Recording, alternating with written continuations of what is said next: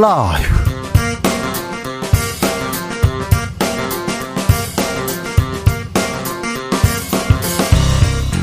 2022년 9월 30일 금요일입니다. 안녕하십니까. 주진우입니다. 박진 외교부 장관 해임 건의안 후폭풍 거셉니다. 음, 더불어민주당이 박 장관 해임 건의안을 단독 처리하자 국민의힘은 김진표 국회의장 사퇴 촉구 결의안 제출로 맞불을 놓았습니다. 노무현 정부에서 행정자치부 장관을 지냈던 김두관 의원 박진 장관을 향해서 20년 만에 돌려줬다 이런 소회를 밝혔는데요. 어떤 의미인지 김두관 더불어민주당 의원에게 들어보겠습니다. 전 국민 듣기 평가로 한 주 시끄러웠습니다. 뭐 가족 오락관도 아니고 이런 얘기도 있었습니다. 이주호 전 장관이 교육부 장관 지명됐고요. 김문수 전 경기도지사는 경산노위 위원장 임명됐습니다. 여당 야당 교섭단체 대표 연설이 있었고요. 권성동 의원 징계 절차 시작됐습니다. 정신없이 흘러간 이번 주 정치 현안들 박지원 전 국정원장과 정리해 봅니다. 우리는 핵무기를 실전에 사용할 권리가 있다. 최근 러시아의 핵 위협 갈수록 강력해지고 있습니다. 1962년 쿠바 미사일 위기 그때 핵대결 일어나는 거 아니냐 걱정했는데요. 핵전쟁 위기 고조되고 있습니다. 냉전 시대 핵전쟁 위협 다룬 영화 많았는데요. 라이너의 시사에서 준비해 봤습니다. 나비처럼 날아 벌처럼 쏜다. 여기는 주진우 라이브입니다.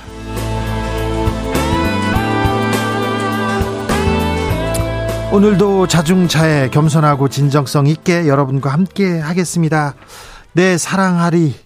10월의 강물을 석양이 짙어가는 푸른 모른톱.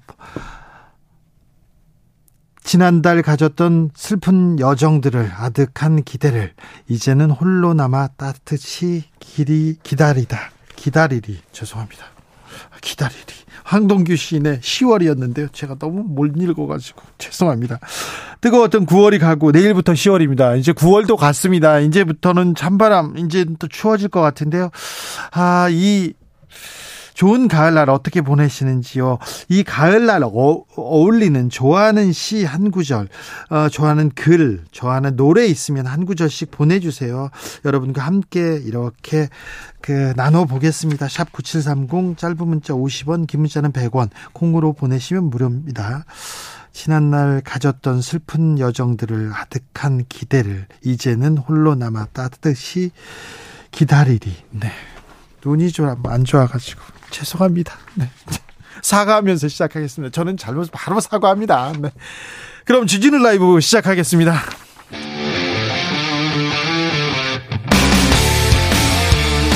탐사보도 외길 인생 20년. 주 기자가 제일 싫어하는 것은?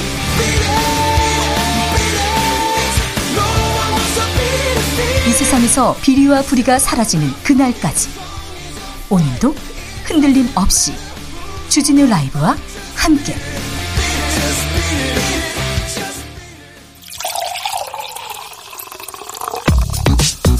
진짜 중요한 뉴스만 쭉 뽑아냈습니다. 주스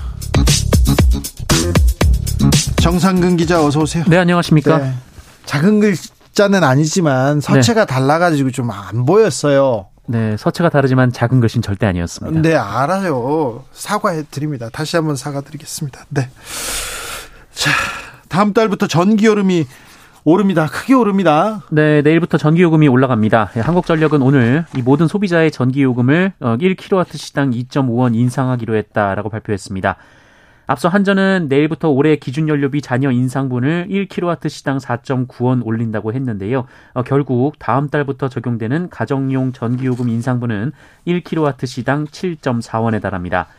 어, 이렇게 되면 평균 전력량을 사용하는 4인 가구를 기준으로 전기요금이 약 2,270원 오를 것으로 예상이 되고 있습니다. 네. 아, 다만 한전은 올해 3분기에 적용하기로 했던 취약계층 전기요금 할인 한도 확대를 올해 말까지로 연장해서 지원한다는 계획입니다. 전기요금이 많이 오른답니다. 가스요금도 오릅니다. 네, 산업통상자원부는 내일부터 민수용 도시가스 요금을 메가줄당 2.7원 인상한다고 밝혔습니다. 어, 이에 따라 주택용 요금은 메가줄당 16.99원에서 19.69원으로 음식점 등 일반 영업용 요금은 19.32원으로 각각 조정이 됩니다. 어, 인상률로 보면 주택용이 15.9%, 식당 등은 16.4% 오릅니다. 어, 금액으로 보면 서울시 기준으로 가구당 연중 평균 가스 요금이 월 33,980원에서 39,380원으로 5,400원 정도 올라갑니다. 네, 많이 오르는군요.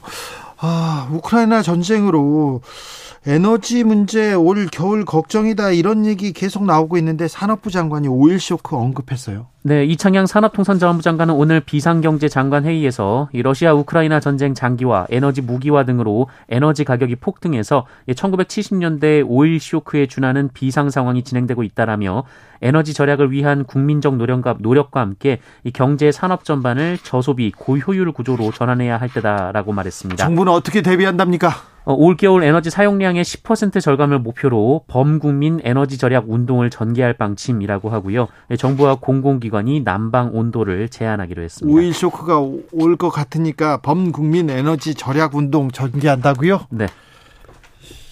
알겠습니다. 네. 아이고 전기 요금 오르고 가스 요금 오릅니다. 코스피 지수는 크게 떨어졌습니다. 네, 코스피가 오늘 2150대까지 밀리면서 연저점을 다시 썼습니다. 네. 어제보다 15.44포인트, 0.71% 내린 2155.49에 장을 마쳤습니다. 금융위기 때보다 더 할 것이다. 기업에서 계속해서 신음소리를 내고 있습니다. 한국 증시는 최저치 계속 릴레이로 경신하고 있습니다. 이거 국민들 어질어질합니다. 환율 상황 어떻습니까? 네, 원 달러 환율은 이틀째 내려갔습니다. 어, 오늘 서울 외환시장에서 달러 대비 원화 환율은 전날 종가보다 8.7원 내린 달러당 1,430.2원의 거래를 마쳤습니다.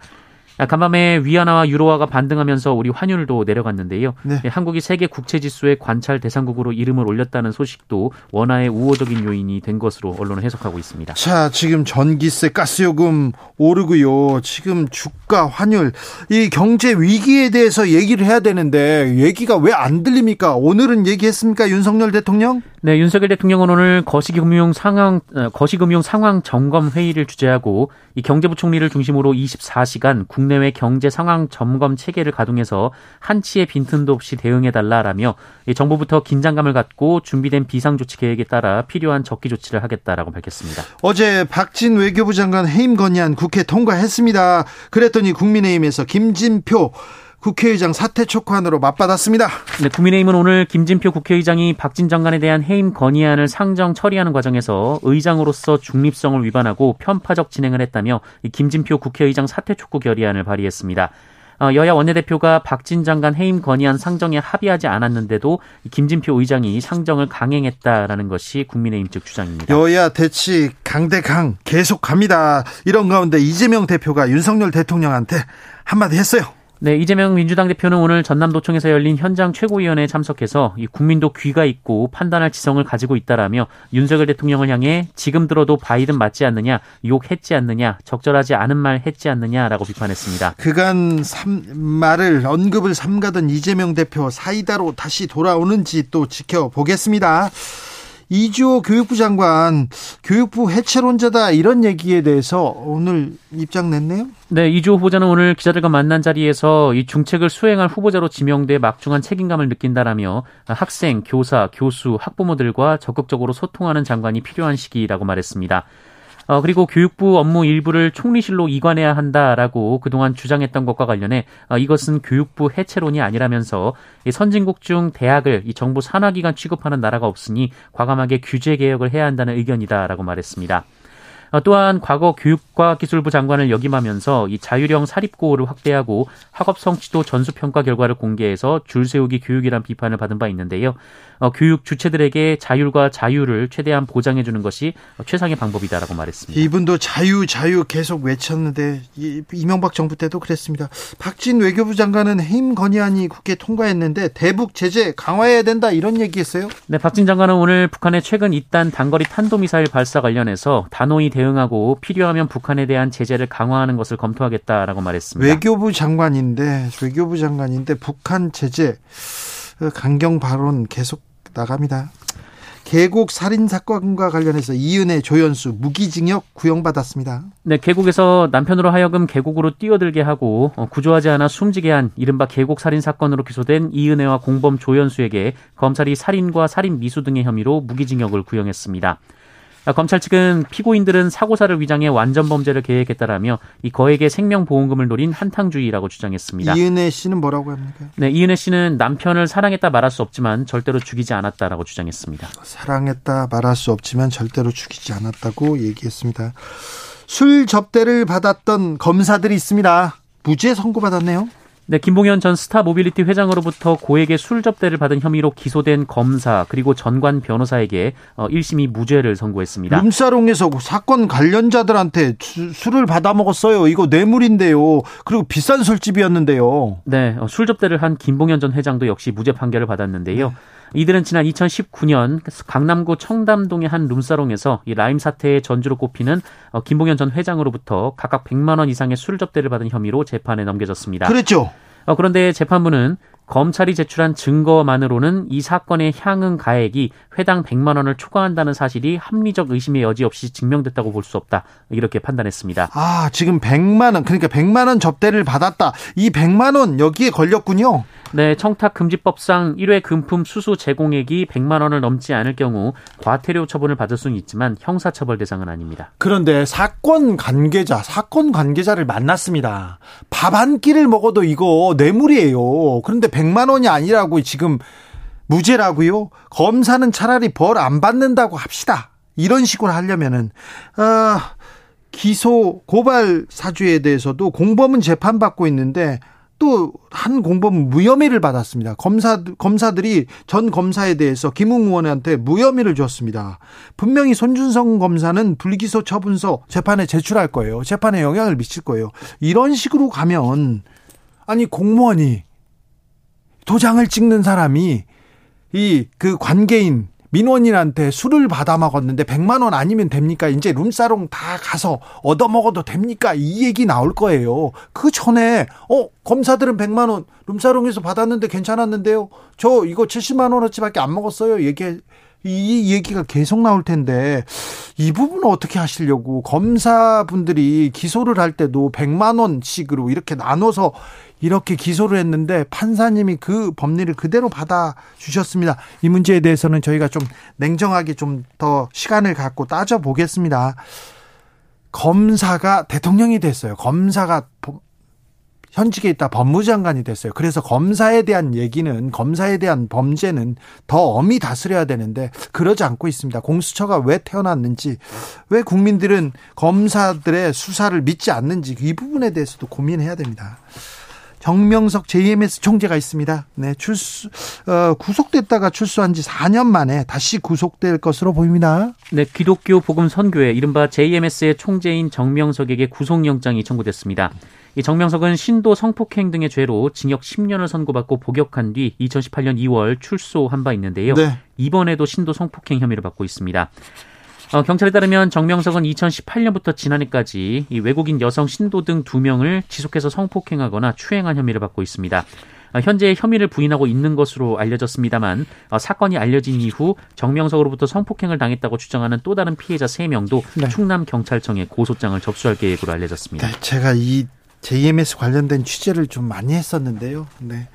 어, 관련 교회에 어, 뭐, 장년부, 뭐, 노인부, 이런 부서가 있는데, 모델부가 있었어요. 모델부. 네. 제가 나중에 시간을 갖고 천천히 좀 말씀드릴게요. 지금 시간이 없어서. 네. 그때 다시 구속될 위기에 있다고 합니다. 코로나 상황은요? 네, 오늘 코로나19 신규 확진자 수 28,497명입니다. 네. 어제보다 2,300여 명 정도 어, 줄었습니다. 네. 네. 주스 정상근 기자 함께했습니다. 고맙습니다. 잘 안 보였다니까요. 아, 글씨는 컸습니다. 감사합니다. 고맙습니다. 네, 8360님, 주진우님 너무 웃겨요. 죄송합니다. 더 잘 읽겠습니다. 오, 이거 시가 19절이 날, 날아오는데 걱정입니다. 6785님, 선물과 함께 나태주님의 또 글도 이렇게 선물하겠습니다. 제 마, 목소리가 선물이 될지는 모르겠습니다. 하늘 아래 내가 받은 가장 커다란 선물은 오늘입니다. 오늘 받은 선물 가운데도 가장 아름다운 선물은 당신입니다. 당신 나지막한 목소리와 웃는 얼굴, 콧노래 한 구절이면 한 아름, 바다를 아는 듯한 기쁨이겠습니다. 이렇게 좋은 글을 보내주셨습니다. 이은주님은 가을 편지, 가을엔 편지를 하겠어요. 누구라도 그대가 되어 받아주세요. 낙엽이 쌓이는 날 외로운 여자가 아름다워요. 저는 가을엔 이 노래가 너무 좋던데요. 가을 편지 너무 좋죠. 아우 듣고 싶어요. 4831님 가을 하면 생각나는 노래가 있습니다. 이용의 잊혀진 계절입니다. 언제나 돌아오는 계절은 그리고 이제 곧 겨울인데 야생화가 걱정이 되어가지고 박효신의 야생화가 생각납니다. 아 박효신의 야생화 지금 들으면 참 좋습니다. 0388님 내가 좋아하는 아내 맘의 강물 강물이 듣고 싶습니다. 수많은 날은 떠나갔어도 내 마음의 강물은 끝없이 흐르네. 그날, 그때, 지금은 없어도 내 마음의 강물 끝없이 흐르네. 3123님, 저는요, 가을 말만 나와도 흥얼거리는 노래가 있습니다. 이문세의 가을이 오면입니다. 아, 흥얼거리는 동시에 바로 아재 인증입니다. 문자 보내면서 흥얼거립니다. 가을이 오면 눈부신 아침 햇살에 비친 그대의 미소가 아름다워요. 네. 아름답죠. 네. 아름답습니다. 글 끄절도 아름답죠. 네. 아.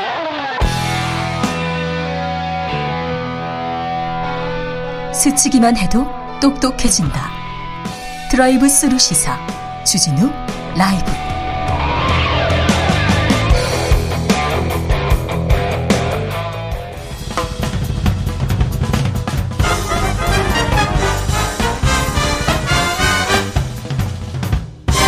훅 인터뷰. 모두를 위한 모두를 향한 모두의 궁금증 훅 인터뷰. 더불어민주당이 박진 외교부 장관 해임 건의안 단독 처리했습니다. 국민의힘에서는 거대 야당의 횡포다. 이거 국회 안박이다. 이렇게 얘기하는데요. 역대 해임 건의안 가결된 장관 6명 중 스스로 자리를 물러난 5명이 있습니다. 5명은 스스로 자리를 물러났습니다. 그 중에 한 명입니다. 더불어민주당 김두관 의원 만나보겠습니다. 안녕하세요. 예, 반갑습니다. 김두관 의원입니다. 의원님. 예. 어, 해임 건의안 받으셨어요. 언제였어요? 어, 제가 2003년 9월입니다. 행자부 장관 하셨죠? 예, 행정자치부 장관으로 있을 때죠. 그때 이장 출신 장관이다 하면서 김두관 뭐 인기도 좋았고요. 김두관이 뭐 차기 개혁 세력의 뭐 선봉이다 막 이런 얘기도 많았는데 왜 김두관 해임 건의안 올라왔습니까? 어, 근데 2003년에요. 예. 한 총련이라고 대학생 조직이 있었거든요. 네. 그 조직에서 포천 지역에 네. 미군 미군 스트라이크 부대라고 군사 훈련을 했습니다. 예. 그 훈련장에 이제 한 총련 대학생들이 가서 그 시위를 했죠. 예, 시 자체가 이제 그 미군 스트라이크 부대 훈련 자체가 예. 한반도 평화에 위협이 된다는 그런 판단을 했던 것 같아요, 대학생들이. 예. 그래서 이제 그것에 항의하는 그 시위를 했는데 네. 그 시위를 막지 못했던 책임으로 이제 그 경찰을 정치적으로 지휘하는 위치에 있는 행정자치부 장관인 저에게 네. 그 아니, 대학생 네. 시위를 막지 못했다고 행자부 장관한테 물러나라고 합니까? 뭐 미국 기준으로 보면 경기 경찰청장이나 예. 포천 경찰서장 정도가 책임 직위 해제될 정도인데 네. 어쨌든 그 당시 뭐 심히 치열하게 여야가 대립하고 있고 네. 또 행정 권력은 노무현 대통령이 당선됐지만 네. 국회는 압도적으로 한나라당이 다수를 점하고 있었기 때문에 네. 정치적 탄핵을 했는데요. 예. 사실은 이제 그 홍사덕 그 당시는 원내 총무였는데 네. 노무현 대통령을 탄핵하고 싶은데 탄핵할 수 없기 때문에 네. 대신 행정자치부 장관인 김동완을 해임 건의한다 뭐 이렇게까지 얘기했었죠. 설명한 바도 있습니다. 예. 그때 박진 장관이 현 외국 외교- 외교 부 장관이 대변인이었죠. 예, 그래서 네. 저, 저 오래된 일이라서 잘 기억이 안 났는데 박진 대변인이 무슨 말을 했는 거 좀 찾아보니까 네. 자유민주적 기본질서 승리라고 논평을 했고요. 예. 그 해임 건의 묵사를 노무현 대통령이 하시면 네. 그것은 헌법을 유린하는 거다. 반드시 해임을 해야 된다. 이렇게 물었더라고요. 아, 그래요. 예.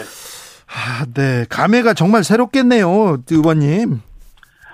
그 당시 뭐 어쨌든 제가 비주류였고 또 지방대학 출신이고 뭐 시골 군수 출신 이렇게 해서 제가 그 상임위원회 그럴 때는 인사청문회가 없었었는데요. 네.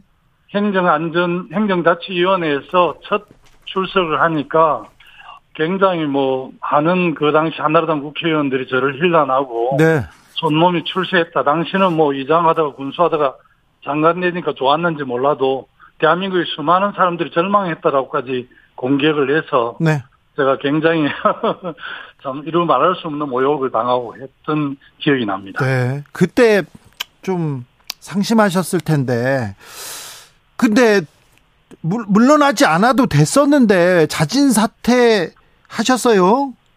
예, 그 당시 제가 이제 해임 건의안이 가결되자마자 청와대 노무현 대통령을 찾아뵙고 네. 제가 어, 사임을 하겠습니다라고 이야기를 하고 나서 대통령이 뭘 하시던가요? 대통령이 막 불같은 말을 내셨죠. 그 부당한 해임 건의안에 맞서 싸워야지 예. 왜 당신이 사표를 내느냐 사임을 하느냐 이렇게 하셨는데 결국 20일 만에 사표를 수리했는데요. 그 당시 국회 다수당을 차지하고 있는 한나라당하고 저를 해임하지 그 사임을 받아들이지 않으면 네. 계속 정부를 이끄는 대통령 정부 여당하고 계속 긴장이 고조되면서 국정 동력이 상실될 수밖에 없어서 아하. 제가 그 스스로 사임을 자처했고 네. 어 저도 그 그때 했던 며칠 뒤에 했던 농담도 생각이 납니다. 네. 저도 지방 분권을 균형 발전을 하기 위해서 장관직을 오래 하고 싶습니다. 예. 그리고 군수보다 월급도 많으니까 저도 오래 하고 싶지만 네. 제가 이 장관직을 고수하려고 고집하는 것은 여야가 더 경색하고 전국이 급냉하기 때문에 네. 대통령 국정 운영하기 더 어려워서 네. 저를 사임을 받아주셔야 된다고 건의를 해서 결국 대통령께서도 20일 만에 사표를 수리했죠. 아, 그렇군요. 다시 얘기하셨군요. 예. 네. 네. 전국 경색을 막기 위해서 어, 대통령의 국정 운영을 원활하기 위해서 아, 제가 사임하는 게 맞습니다. 그렇게 말씀하셨군요. 그 당시 국민들께서 굉장히 저를 많이 응원을 했었고요. 예. 그럼에도 불구하고 국회 다수당이 계리는 네. 계리가 갖는 함의가 있잖아요. 네. 국회는 어쨌든 또 국민을 대표하는 입법부잖아요. 네, 네. 입법부의 다수 국회의원들이 국민을 대신해서 어쨌든 네. 이- 입법부로서의 그런 해임 건의안이 헌법에 보장되기 때문에 네. 그렇게 했단 말입니다. 그것을 인정 안 하면 네. 그게 전국이 행책이 되고 사실은 이번 박진 외교부 장관이 이, 이 영국 조문 외교라든지 미국 뭐 48조 바이든 회담 예. 그리고 기시다 일본 총리의 굴욕 뭐 간담회 이런 것들에 대한 책임에서 자유로울 수 없고요. 지난번에 낸시 펠로가 한국에 왔을 때 패싱을 했고 네. 또 나토를 방문했을 때 이 개인 자격으로 또 사인이 이 공군 1호기를 타고 가고 이렇게 했지 않습니까? 이게 네. 전부 다 박진 장관의 책임하에 있는 일이거든요. 박진 장관은 외교 참사 비판에 동의할 수 없다 이러면서 흔들림 없이 소임을 다하겠다 이렇게 얘기하고 있어요. 아 너무 참 후한무치합니다. 제가 볼 때는 네. 있을 수 없고 사실은 이런 일에 대해서 네. 기본적으로 사과하면 그리고 우리가 앞으로 더 잘하겠다 이렇게 하면 네. 끝날 일이고요. 네. 또 사실은 윤석열 대통령 그런 그 이땡땡 발언 있잖아요. 네, 네. 이런 문제도 사과를 하면 우리 국민들께서 수준이 높으시잖아요. 네. 그래서 사적으로 한 말이기 때문에 물론 대통령 사적 발언도 굉장히 중요하지만 어쨌든 사적 발언이었기 때문에 네. 국민들에게 그 소상하게 이야기하고 그 용서를 구했으면 우리 국민들이 이렇게까지 하겠습니까? 저는 어떻게 그렇게 잘못하고 뻔뻔스럽게 네. 사과하지 않는지 나는 그게 더 화가 납니다. 알겠어요. 어, 대통령께서는 지금 박진 탁월한 능력을 가진 분이다. 절대 뭐 해임 시키지 이거 해임 시키지 않을 것 같아요. 해임 건의안 받아들이지 않을 것 같은데요. 예, 지금 그 도스태핑에서 네. 어쨌든 이렇게 방금 말한 걸 보면 네. 어, 국회 해임 건의안을 수용할 의사가 없는 것으로 그렇게 어, 저는 이해가 되어지고요. 네. 박진 장관 스스로도 그렇게 했는데 네. 어, 국민의 압도적인 다수가 이번 순방 외교에서 외교적인 무능을 지적하고 있지 않습니까? 그리고 사실은 박진 장관뿐만 아니라 김성환 안보실장이나 김태호 안보 1차장 또 김은혜 홍보수석 같은 경우는 해명을 국민들이 납득 못하기 때문에 네. 총체적으로 청와대 참모들은 그렇게 물을 수가 없고 국회에서 네. 유일하게 국회에서 물을 수 있는 부분은 박진 외교부 장관이기 때문에 그렇게 했는데 네. 아마 이 점을 이렇게 수용해야 될 건데 어, 오늘 그저 여론조사를 보니까 아주 낮게 나왔더라고요. 아니 그런데요. 그런데 아 외교 라인이 다다 네. 문제가 있는데 그래도 책임을 져야 될 그 장관이기 때문에 아, 박진 장관을 먼저 이렇게 그 해임 건의안 추진하신 거군요.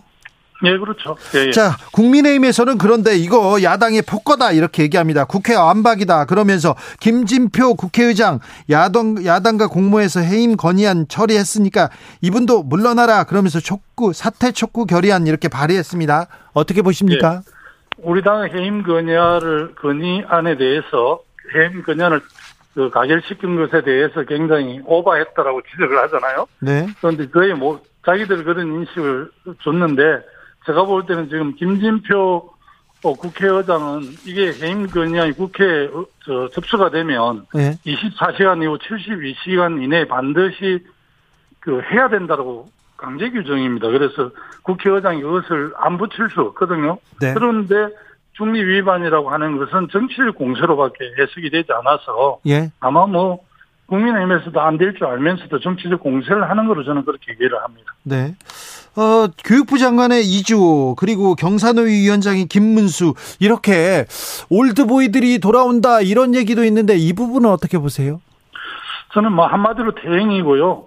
저는 이 인사가 윤 대통령 사안 인식과 대응 방안에 대한 명확한 사인을 보여준다고 저는 그렇게 해석을 합니다. 이주호 장관은 저 고등학교 수혈하고 예. 일제고사 부활 등 어떤 수월성 위주의 과거 시대 교육관을 가진 분으로 저는 그렇게 이해를 했거든요. 예. 이명박 정부 때. 또 역사 교과서 계약을 통해서 뭐 친일하고 독재를 좀 이해한 당사자이기도 하고 제가 본 관점에서는 네. 그래서 너무 아쉽고요.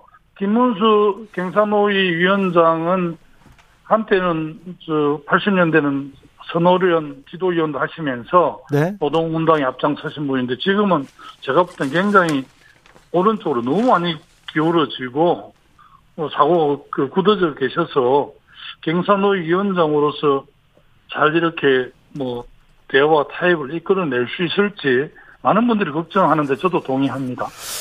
자, 김두관 의원은 또 정치적으로도 정치력도 굉장히 뛰어난 분으로 이렇게 알려져 있습니다. 여당과 야당에서도 신뢰도 두텁고요.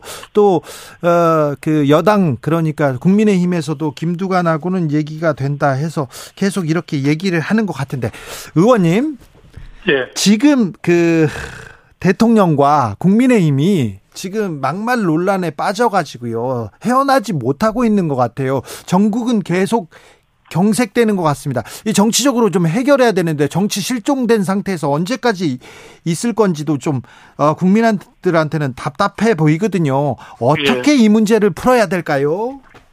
국내외 상황이 워낙 엄중해서 예, 여야가 좀그 초당적 협력을 해서 이 난관을 돌파해야 되는 상황이잖아요. 국민들도 그렇게 이해하고 계시기 때문에 특히 어쨌든 국정을 운영하시는 정부 여당이 이 고리를 풀어야 되거든요. 예, 그런 그런 측면에서 보면 윤석열 대통령이 일단 뭐 지난번에 김진표 국회의장 초청해서 여러 가지 현안에 대해서 논의했듯이 여야 대표하고도 뭐 이렇게 회담도 하시고 또 여야 원내대표도 용산이든 어디든 초청해서 이렇게 설명을 하면서 어, 이해를 구해야 되지 않겠습니까? 일단 여소야대 상황이고 협치를 해야만이 이, 이 난관을 돌파할 수 있는데 어제 협치 파괴했다라고 국민의힘에서 피켓팅을 했던데 사실은 제가 볼 때는 협치를 안 한 것은 지금까지 일관되게 협치를 안 하고 사정정국으로 가고 전 정부 타다가 한 것은 오히려 뭐 대통령실과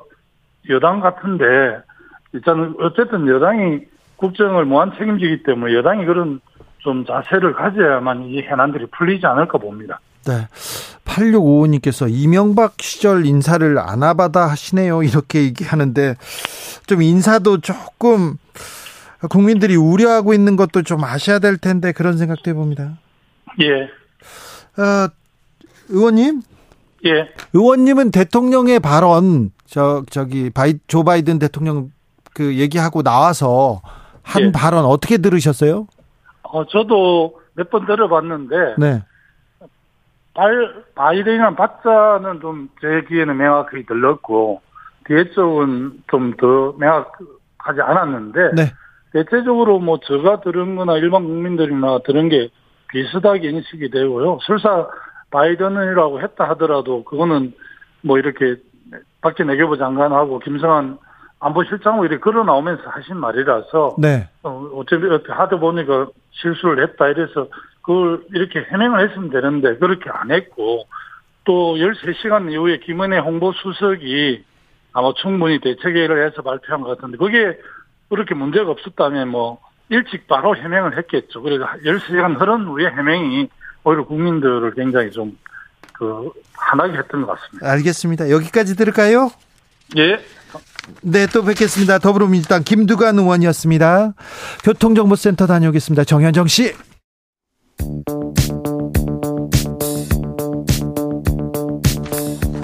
대한민국 정치의 새로운 100년을 준비한다. 21세기형 국회 싱크탱크 정치연구소 영앤영. 정치권에 보내는 고급진 정치 컨설팅 오늘도 뜨겁게 분석해 보겠습니다. 첫 번째 영입니다. 최영일 평론가 어서 오세요. 안녕하십니까? 또 다른 영입니다. 엄경영 시대정신연구소장 어서 오세요. 네, 안녕하세요. 네. 한 주 잘 보내셨습니까? 가을입니다. 네. 가을 가을하네요. 가을인데 뭐 전 국민은 가족 오락관에서 옛날에요. 네. 막그 이렇게 큰 이어폰 쓰고요. 뒤에서 막 소리 막 외치고 그러면 이상하게 듣는 거 있잖아요. 듣, 듣는 거 네, 네, 네. 그그 허참 씨가 진행하던 주진우, 뭐 주전자, 뭐 이런. 거죠. 그렇죠. 그러고 있어요. 어찌 해야 될지 이 그이 가족 오락관 게임에서 언제 벗어나야 네, 되는지 가을을 누리려면 네. 정치 뉴스를 듣지 마셔야죠. 그래야 됩니까? 아, 지금 퇴근길에 주진우를 들으시면 안 됩니다. 아, 그런 소리를 지금 안 되죠. 아, 예. 제가 자, 무슨 무슨 자, 막말을 국민의힘에서는 MBC가 잘못했다 이렇게 해서 편파 조작 방송 이렇게 네. 음. 진상 규명 테스크포스도 조직했는데요. 어떻게 보셨습니까, 소장님? 네. 어, 외교 참사 논란도 있고 언론 참사 논란도 있는데 굳이 이번 사건을 명명한다면 아, 저는 용산 대통령실 대응 참사다. 아, 이렇게 생각을 합니다. 사실 아, 이번 이 자막 사건과 관련해서는 세 가지 책임이 있다. 음.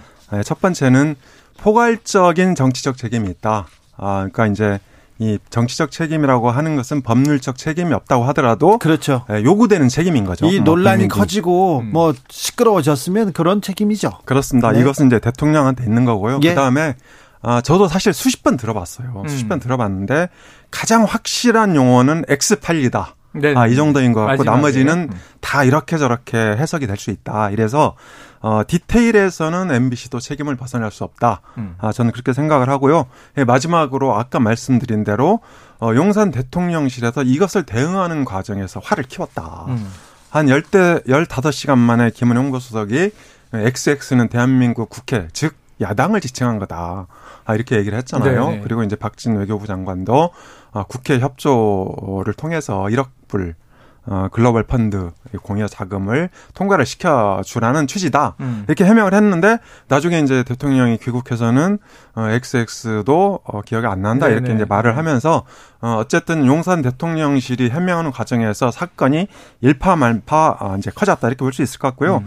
그리고 어, 여기서 저희가 이제 한 가지 좀 짚어볼 게 윤석열 대통령은 이 30년 법조인입니다. 그래서 이 사람은 아, 내가 법률을 위반했냐 마냐 여기에 이제 초점을 네, 두고 네, 국정을 네. 바라본단 말이죠. 네. 그래서 어, 본인이 이제 바이든이라든지 미국 국회, 미국 의회를 지칭한 게 아닌데 음. 아, 이렇게 이 자막이 조작돼서 나온 것은 MBC가 법률적인 책임을 중대하게 위반했다 이렇게 생각하는 거죠. 음. 어, 그리고 이제 본인에게 요구되는 정치적 책임에 대해서는 아, 다소 인색하게 대응하고 있다. 아, 이게 제 생각입니다. 근데 이게 윤석열 정부는 새로운 정부잖아요. 우리가 대통령도 정치 신인이고 그래서 어쩌면 좀 아마추어 상태를 빨리 벗어났으면 스스로 이거는 노력하는 수밖에 없는 대목인데 MBC를 딱 지목하면서 그동안 미운 털을 다 그냥 망라하는 거예요.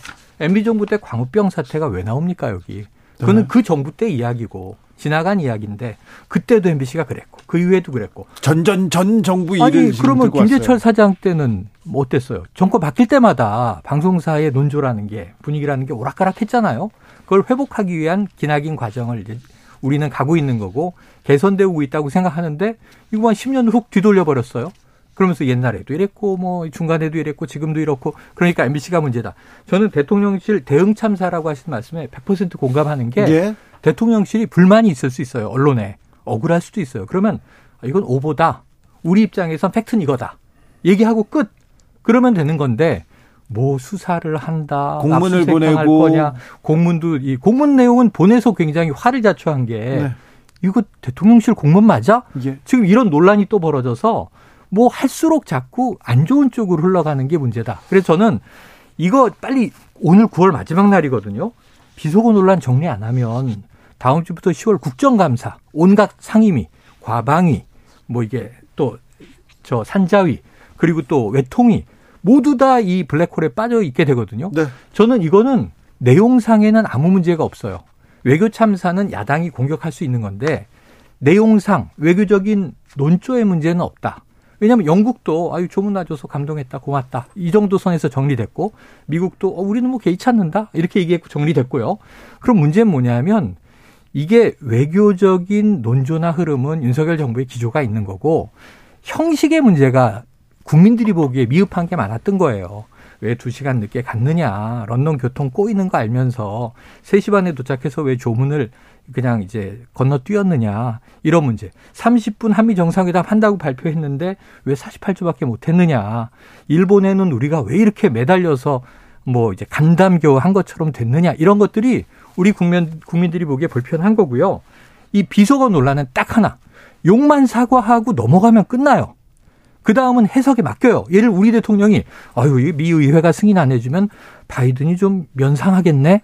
우리 국회가 승인 안 해주면 내가 좀 이거 바이든한테 면이 안 서겠네. 이 말이 뭐가 문제예요? 욕이 들어가서 깜짝 놀란 거예요. 그 욕이 미 의회에 대한 욕이냐, 우리 국회에 대한 욕이냐. 근데 이걸 또 대놓고 대변 아니, 홍보 수석이 민주당에 대한 것이다. 아 공개 발언했잖아요. 예. 그러면 그냥 우리 국회 야당에게 다수당에게 욕한 걸로 정리하고 그 다음에 사과하면 끝날 일을 왜 기억이 나지 않는 게 기억이 나지 않는 정치적 수사는요. 이건 부인보다 더 의혹에 빠뜨리는 일입니다. 차라리 욕 안 했다 그럼 모르겠는데 기억이 나지 않는다는 국민이 해석하기엔 했는데 회피하고 싶구나. 이렇게 생각한단 말이죠. 그런데 정치권에서는 이 논란에서 벗어날 생각이 없습니다. 박진 장관 외교 참사를 아, 일으킨 장본인이다. 그래서 책임져야 된다. 해임 건의안 통과됐고요. 네. 그리고 국민의힘에서는 그래 김진표 국회의장 사퇴 촉구 또 맞서고 네. 있습니다. 커져요. 그러니까 이게 수습이 안 되는 상황인데. 자, 아까 국회에서 외교부 장관 해임 건의안이 어제 통과됐죠. 맞아요. 네, 그런데 이것은 제가 보기에 대리 책임을 물은 거다. 민주당이. 아, 그렇죠, 그렇죠. 네. 이렇게 볼 수 있는데 사실은 어, 이 외교 안보 라인의 컨트롤 타워는 김성한 국가안보실 실장입니다. 용산 음. 대통령실에. 네. 어, 국방부, 외교부, 통일부, 국정원까지 관할하는 실질적인 컨트롤 타워거든요. 음. 그래서 이번 사태의 책임을 굳이 묻겠다면 어, 김성한 실장한테 물어야 된다. 저는 음. 그렇게 생각을 하는데 현장 책임자인 박진 외교부 장관한테 책임을 물은 것은 음. 이 수적인 우세를 믿고 밀어붙인 민주당식 정치 공세 전형이다. 음. 아, 저는 그렇게 생각을 하고요. 예, 사실 예, 이 이재명 대표나 민주당이 그렇게 모델로 삼고 있는 김대중 전 대통령 음. 그리고 노무현 전 대통령의 정치의 한 10분의 1만 따라갔어도 이런 사태가 벌어지지 않았다. 음. 저는 이렇게 생각하고 하물며 이 가장 왼쪽에 있다고 평가되는 정의당조차도 불참했잖아요. 제가 보기에는 이 정치는 책임이죠. 정치 자체가.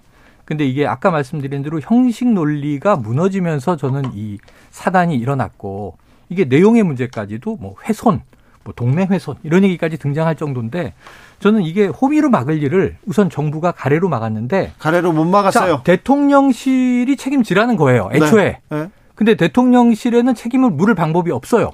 이건 대통령이 결단을 내려서 예. 그 안보실장 뭐 어떻게 경질을 할 겁니까? 징계할 겁니까? 그걸 대통령실 내부에서 결정해야 되는데 대통령실은 우리는 아무것도 잘못한 게 없네. 그리고 지금 철옹성을 쌓고 폐쇄시키고 스스로 버티고 있으니까 그러면 이제 야당이 할 수 있는 일은 뭐냐면 법적 절차에 의해서 아까 말씀하신 게 맞아요. 대리 책임을 누구에게 물을 것이냐? 그 국무위원 이 해당 주무부처의 수장이 장관밖에 없단 말이죠.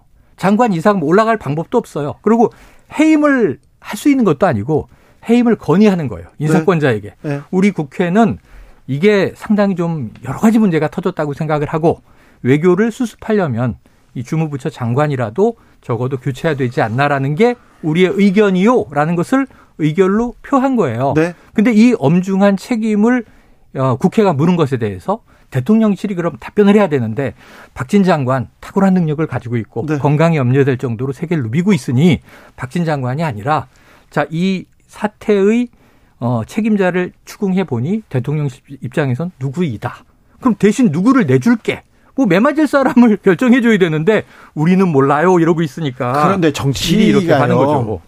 국민들한테 보여줄 게 별로 없어요. 사실 뭐 좋은 정책과 그리고 사람으로서 보여주는데 맞습니다, 맞습니다. 자 잘못했을 때 사람을 자르는 거 네네. 이것보다 더 좋은 방법, 쉬운 방법도 없어요. 자, 그러니까 외교 읍참 마속 이런 고사성어도 나오고 그런 거죠. 사람을 정리하면 그러면 이 위기에서 어느 정도 이렇게 탈출할 수도 있을 텐데 음. 음, 안 돼. 이렇게 네네네. 얘기를 하고 있습니다. 아니, 지금 이건 한 가지만? 제가 더 붙이면 이주호 장관이 내정됐잖아요. 어제. 네. 그럼 왜 교육부 장관이 공석이었나를 다시 복귀해 보면 네. 박순애 장관이 왜 경질, 사실상 경질 본인 사퇴 됐느냐? 이거 초등학교 입학 연령 한 살 당깁시다. 이게 일파만파 논란이었는데 지금 외교적 파장과 사태가 거기에 못 미치는지. 그러니까 사실은 일곱 살에 그럼 초등학교 입학하는 걸 한번 검토해 봅시다. 이래서 민심이 들고 일어나서 장관을 경질하고 교체할 정도였다면 지금 외교 파장 문제를 한번 종합해서 보자고요. 그거보다 이게 덜한 상황인가? 네, 그래서 여당이 쓸 수 있는, 그러니까 정부 여당이 쓸 수 있는 인적 쇄신 카드가 제가 보기에 세 가지가 있다고 봅니다. 음. 네, 첫 번째는 당 대표를 바꾸는 거죠. 그리고 두 번째는 김대기 비서실장, 음. 그리고 세 번째는 한덕수 총리. 네. 이게 빅3죠. 예, 그러니까 맞아요. 이 사람들을 교체를 해서 어, 인적 쇄신의 효과를 볼 수 있는데 여기에 이제 외교 안보 쪽에 문제가 있으니까 김성한 국가안보실장도 문책 대상에 올릴 수 있다고 봅니다. 그런데 예. 이런 그 국정이 장난도 아니고 민주당은 덥, 덥석 그나마 잘한다고 평가받는 그런 박진 외교부 장관이잖아요. 여당이나 음. 야당이나 잘하지는 않죠. 무난 아, 무난하다고 아니 평가받는 능력을 네, 안 네. 보여주셨죠. 아무튼 네. 비교적 그 허평받는 그런 장관 그럼 국무위원인데 다른 장관들한테 좀 네. 모욕적인데요. 그러니까 민주당이 민주당이 예를 들어서 그러면 흥, 이 흥정 카드로 해임 건의를 통과시킨 겁니까? 이건 말도 안 되죠. 음. 그래서 저는 일단 이 엎질러진 물이에요. 그리고 이 비서고 논란이 이 사실 돈으로 환수, 환산할 수 없는 수조 원의 국정 운영 피해를 가져왔단 말이에요. 네, 네. 이거를 그냥 덮을 수는 없어요. 음. 그러니까 저는 이번 사건에 대해서 윤 대통령이 포괄적으로 유감의 뜻을 표하고 음. 더불어서 어, MBC에 대해서는 지금 수사가 진행 중이니까 팩트를 체크해야 된다. 네. 언론은 진실을 보도할 때 언론 자유가 보장되는 겁니다. 네. 저는 그런 점 에서 해결 방안은 이미 나와 있다. 그리고 이 박진 장관 문제는 좀더 네, 야, 국민 여론을 해법을 필요가 있다고 생각을 합니다. 보다 보다 놀라는 건 언론사를 수사한다. 이걸 여당이 이것을 고발, 의뢰하고 사실은 처음에는 이제 이 소속의 시의원이 먼저 고발했는데 당 차원에서도 하고 그리고 대통령실에 제일 이제 먼저 MBC에 대한 조치는 법적 조치는 하지 않겠다. 그런데 지켜보고 결정하겠다. 지금 이렇게 돼 있단 말이에요. 그럼 뭐냐면 트럼프 대통령 시절에 언론과 엄청나게 싸움을 해요. 대통령이 막 말싸움도 하고 SNS에 막 이상한 그림도 올리고 욕도 하고 막 그러는데 네. 욕설도 했죠. 트럼프가 수사했습니까? CNN이든 뉴욕타임스든 어떤 언론사를 수사했어요? 예를 들면 대통령 입장에선 이거 오보야. 나를 모욕 주는 기사를 냈네? 근데 이걸 고소 고발을 하고 수사하냐고요. 권력이. 그러니까 언론의 자유라는 게 우리가 생각하는 선진국은 물론 MBC가 과했을 수도 있고 오보를 냈을 수도 있어요. 그럼 거기에 대해서 언론의 자정작용의 절차에 의해서 시정 조치를 하고 한참 기싸움과 말싸움을 할 수 있습니다. 예, 대통령실과 언론이. 그런데 어, 수사해. 예, 고발해서 수사해서 저기 불순분자들이 어떤 의도를 가지고 무슨 동맹을 훼손하기 위해서 대한민국의 지상파 언론사가 국익을 망치려고 보도를 했다. 아, 이런, 이런 논리를 만들어내는 게 너무 좀 신기하지 않아요? 21세기 대한민국에서? 아니 그전 그건 놀라운 일이라는 생각이 들어요. 그 얘기를 하자마자 지금 국회의원들도 그렇고 또 사람들이 다 몰려가서 또 그 얘기를 하는 걸 보면 이거 어쩌려고 그러신데 이런 생각도 합니다. 아니, 정치와 언론이 맞서고 있고. 아, 지금 경제는 팽개치고 있고. 복잡한 것도 아니에요. 국민들도 다 들었어요. 국민들이 어나 MBC 보고 그 생각 안그 그렇게 들은 거 아닌데 나는 다른데 봤는데 아니 이 듣기 평가라는 얘기가 처음에는 코미디처럼 나왔는데 진짜 이게 김은혜 홍보석 뭐라고 그랬어요? 다시 한번 들어주시기 바랍니다. 이렇게 얘기하고 돌려 듣고 돌려 듣고 이렇게도 듣고 저렇게도 듣고 음소거도 해서 듣고 자범들 그리고 또 이제 뭐 이거 증폭해서도 듣고 비교해서도 듣고 그 결과 국민들은 판단을 대략 한 것 같아요. 네. 심지어 여론 조사도 나왔어요. 네, 네. 그러면 대통령실은 그런 것들을 참고해서 아 민심은 이렇게 흘러가는구나. 그럼 예를 들면 여기까지는 우리가 팩트로 얘기를 안 한 거니까 이거는 양보 못하지만 이런 정도는 양보한다. 근데 처음에 비속어 중에 욕 대목 제가 가장 놀랐던 욕 대목 이게 대통령의 품격에 대해서 우리 국민들이 의구심을 확 가질 수밖에 없는 대목은 인정하고 가다가 이제 와서 기억나지 않는다로 이게 마무리가 되겠느냐 이거예요. 그럼 안 되면 사과하자고요. 그 어렵습니까? 어렵대요. 아, 어려워요? 네, 어렵대요. 제가 대신 사과할까요 오늘? 제가 대신- 여러분께? 네. 아 저라도 대신 사과하고 싶습니다. 네. 9월로 좀 이 얘기를 자, 끝내고 이번에 싶어서. 함께 대신 사과하시죠. 아니, 네, 제- 아니 저, 저는 제가 사과하고요. 환율 좀 챙겨주시고 물가 좀 챙겨주시고 네네. 전기세도 좀 잡아주시고 그러셨으면 좋겠어요. 다음 주에 국감 시작됩니다. 아이고야. 국회가 국감 때문에 있다 이렇게 얘기하는 분도 있어요. 그런데 이 국감도 비속어 논란은 이어질 것 같아서 그게 걱정입니다, 소장님. 그렇습니다. 아, 이, 이번에 국정감사가 사실은 이제 윤 정부 첫 번째 국정감사잖아요. 예. 그래서 그렇죠. 어, 민주당이나 국민의힘한테 상당히 의무가 깊은 것이고요. 사실 국정감사는 국회의 꽃입니다. 네. 아, 그만큼 언론에 이제 스포트라이트를 받게 되고 새로운 사실들이 많이 밝혀지거든요. 그렇죠. 잘못한 고- 공무원들, 잘못한 정책들, 이 국회의원들이 네. 지금 이제 밥값 해야 되는 그럴 때죠. 그렇습니다. 예산, 정책. 예, 예, 그렇습니다. 그런데 이번 국정감사는 정치 감사가 불가피해졌다. 아. 이렇게 정리할 수 있을 것 같고요. 사실은 민주당도 이게 국정감사라는 게 작년의 일들을 작년의 일들에 대한 잘잘못을 따지는 거잖아요. 매년 그렇죠. 하는 거니까. 네, 대체로. 아, 그런데 작년은 이제 문재인 정부였잖아요. 네. 네. 그러니까 문재인 정부를 깔 수도 없는 거고, 아, 민주당이 이제 상당히 이 곤혹스러운 국감이었는데 이번에 이제 그 음. 물고기가 물을 만난 거다. 음. 어, XX가 아, 국감 최대 화두로 아, 등장했고요. 이제 국민의힘은 사실은 아, 이번에 이번에야말로 그러니까 이 야당의 공세를 방어하면서 네. 윤석열 대통령의 국정 운영을 뒷받침해야 되는데 예, 지금 그럴 상황이 그런 못 돼요. 좋은 기회였어요. 네, 좋은 기회였어요. 근데 그럴 상황이 못 되고 예, 그리고 지도부의 절박감도 사실 굉장히 약합니다. 왜냐하면 예, 주호영 원내대표 얼마 전에 당선됐지만 대구잖아요. 음. 허수아비만 꽂아도 당선이 되는. 네. 뭐 이렇게 얘기하면 본인은 기분 나쁠지 모르지만 예, 그리고 이제 아, 이 아성을 구축하고 있는 이 청양 홍 아, 청양 부여 음. 아 공주요. 음. 아, 여기에 이제 정진석 원내대표, 아, 비대위원장. 그렇죠. 이런 분들이 지도부를 구성하고 있기 때문에 어, 다음 총선에서 어, 떨어질지도 모르겠다. 이런 음. 절박감이나 위기감이 부족해요. 이런 면에서 국민의힘의 국정감사 이번에 역량이 좀 더 의문이다. 이렇게 볼 수 있는데 음. 어쨌든 비속어 논란 외에도 이재명 수사 그리고 김건희 의혹이 쟁점이 되겠죠. 그래서 음. 상임위별로 보면 운영위, 통일통위, 법사위, 정무위 이런 데가 어, 언론의 주목을 받을 가능성이 크다.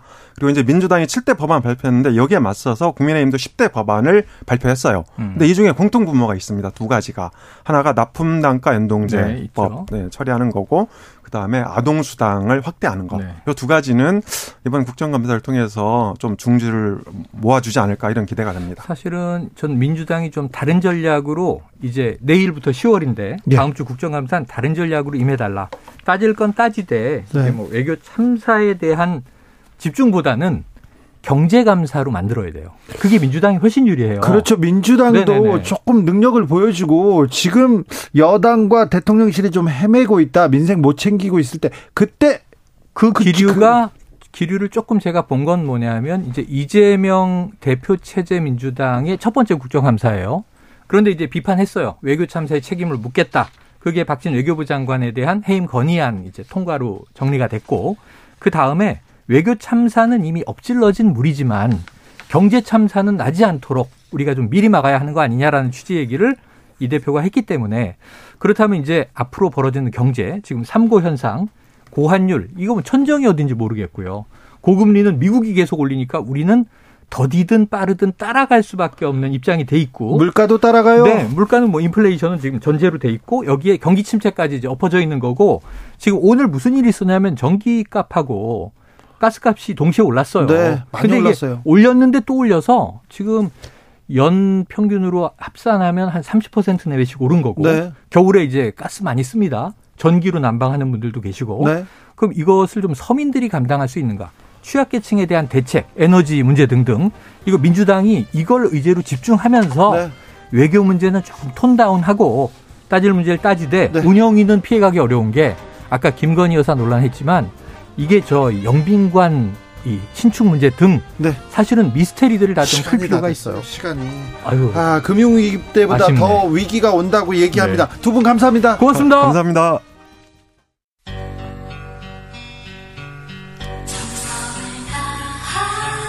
정성을 다하는 국민의 방송 KBS 주진우 라이브 그냥 그렇다고요.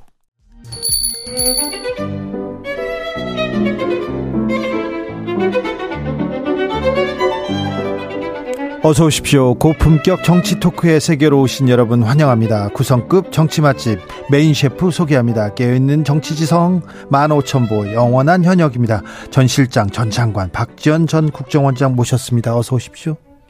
아직은 15,000 15,000보 못 걷습니다만은 네. 네. 걷기 시작했어요. 다 버리고 이제 목발 하나 가지고 있으니까 네. 걷기 시작합니다. 박지원이 걷기 시작하면 누가 괴로울까요?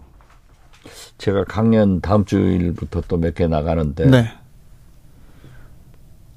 말하면 잡혀가나? 아니요, 괜찮아요. 음성 분석해가지고 또. 네. 아, 그러니까. 네. 귀를 잘 네. 들으시면 됩니다. 감사원에서 원장님 뭐 어떻게 잡아가려고 합니까? 거기서 왜 감사원이 나와요? 그러게요. 아니 뭐 검찰 아, 제가 검찰 수사를 받고 있는데 네. 감사원이 왜 나와? 그래서 우리 변호인한테 연락이 와서 네. 검찰 수사 받고 있고 네. 지금 저는 현재 공무원이 아니잖아요. 네. 출두하지 못하겠다. 이렇게 연락했다고 합니다. 네, 알겠습니다.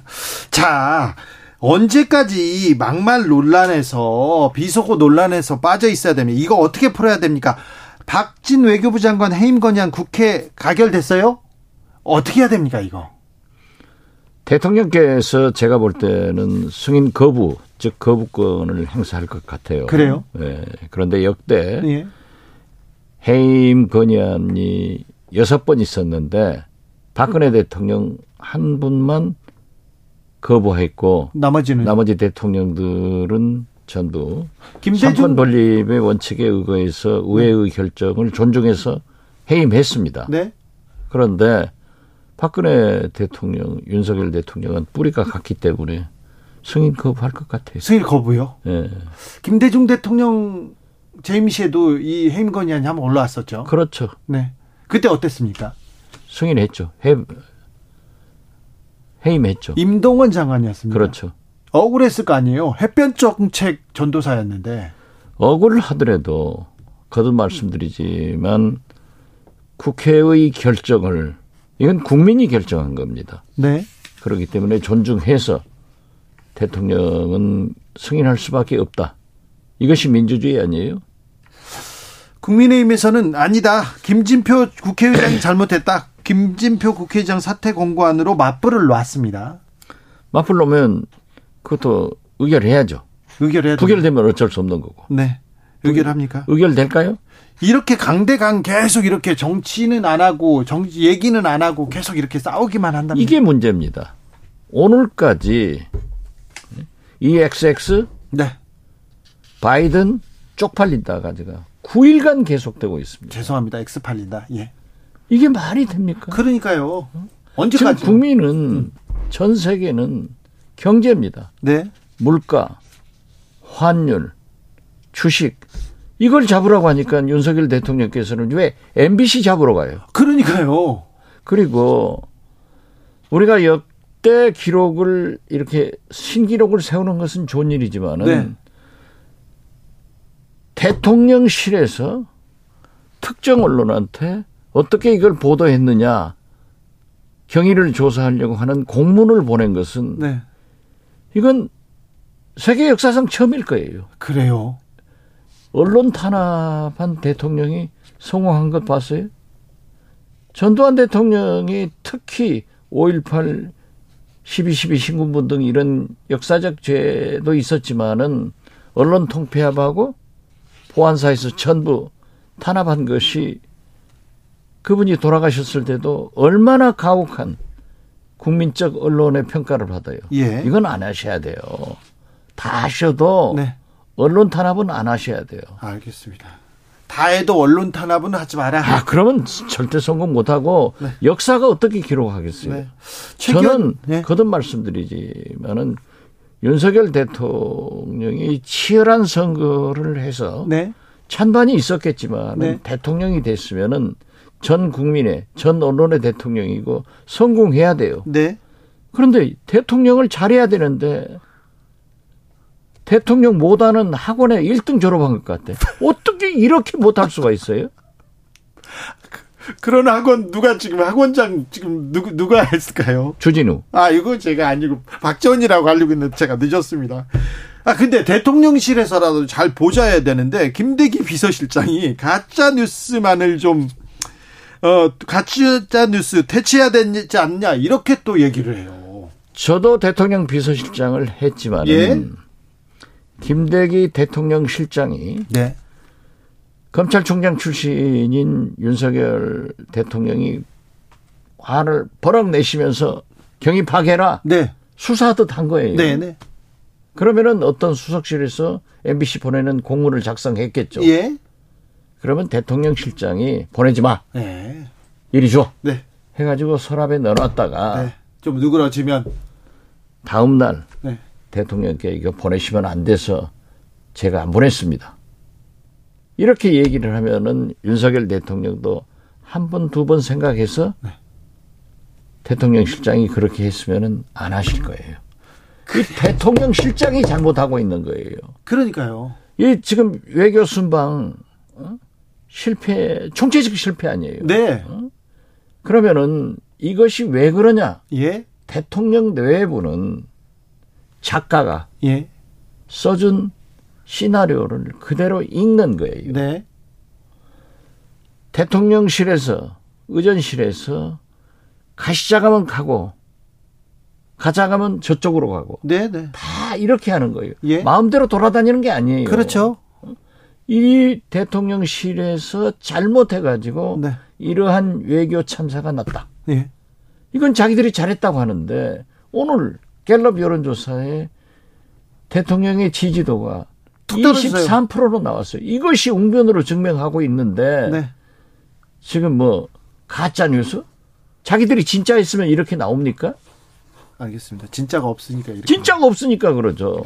최 기원님께서 장관은 억울할 것 같습니다. 사고는 대통령이 쳤는데 9447님께서 박진 외교부 장관 무슨 잘못입니까? 해임 건의안 무슨 국민의 뜻인가요? 이렇게 얘기합니다. 저도 그렇습니다.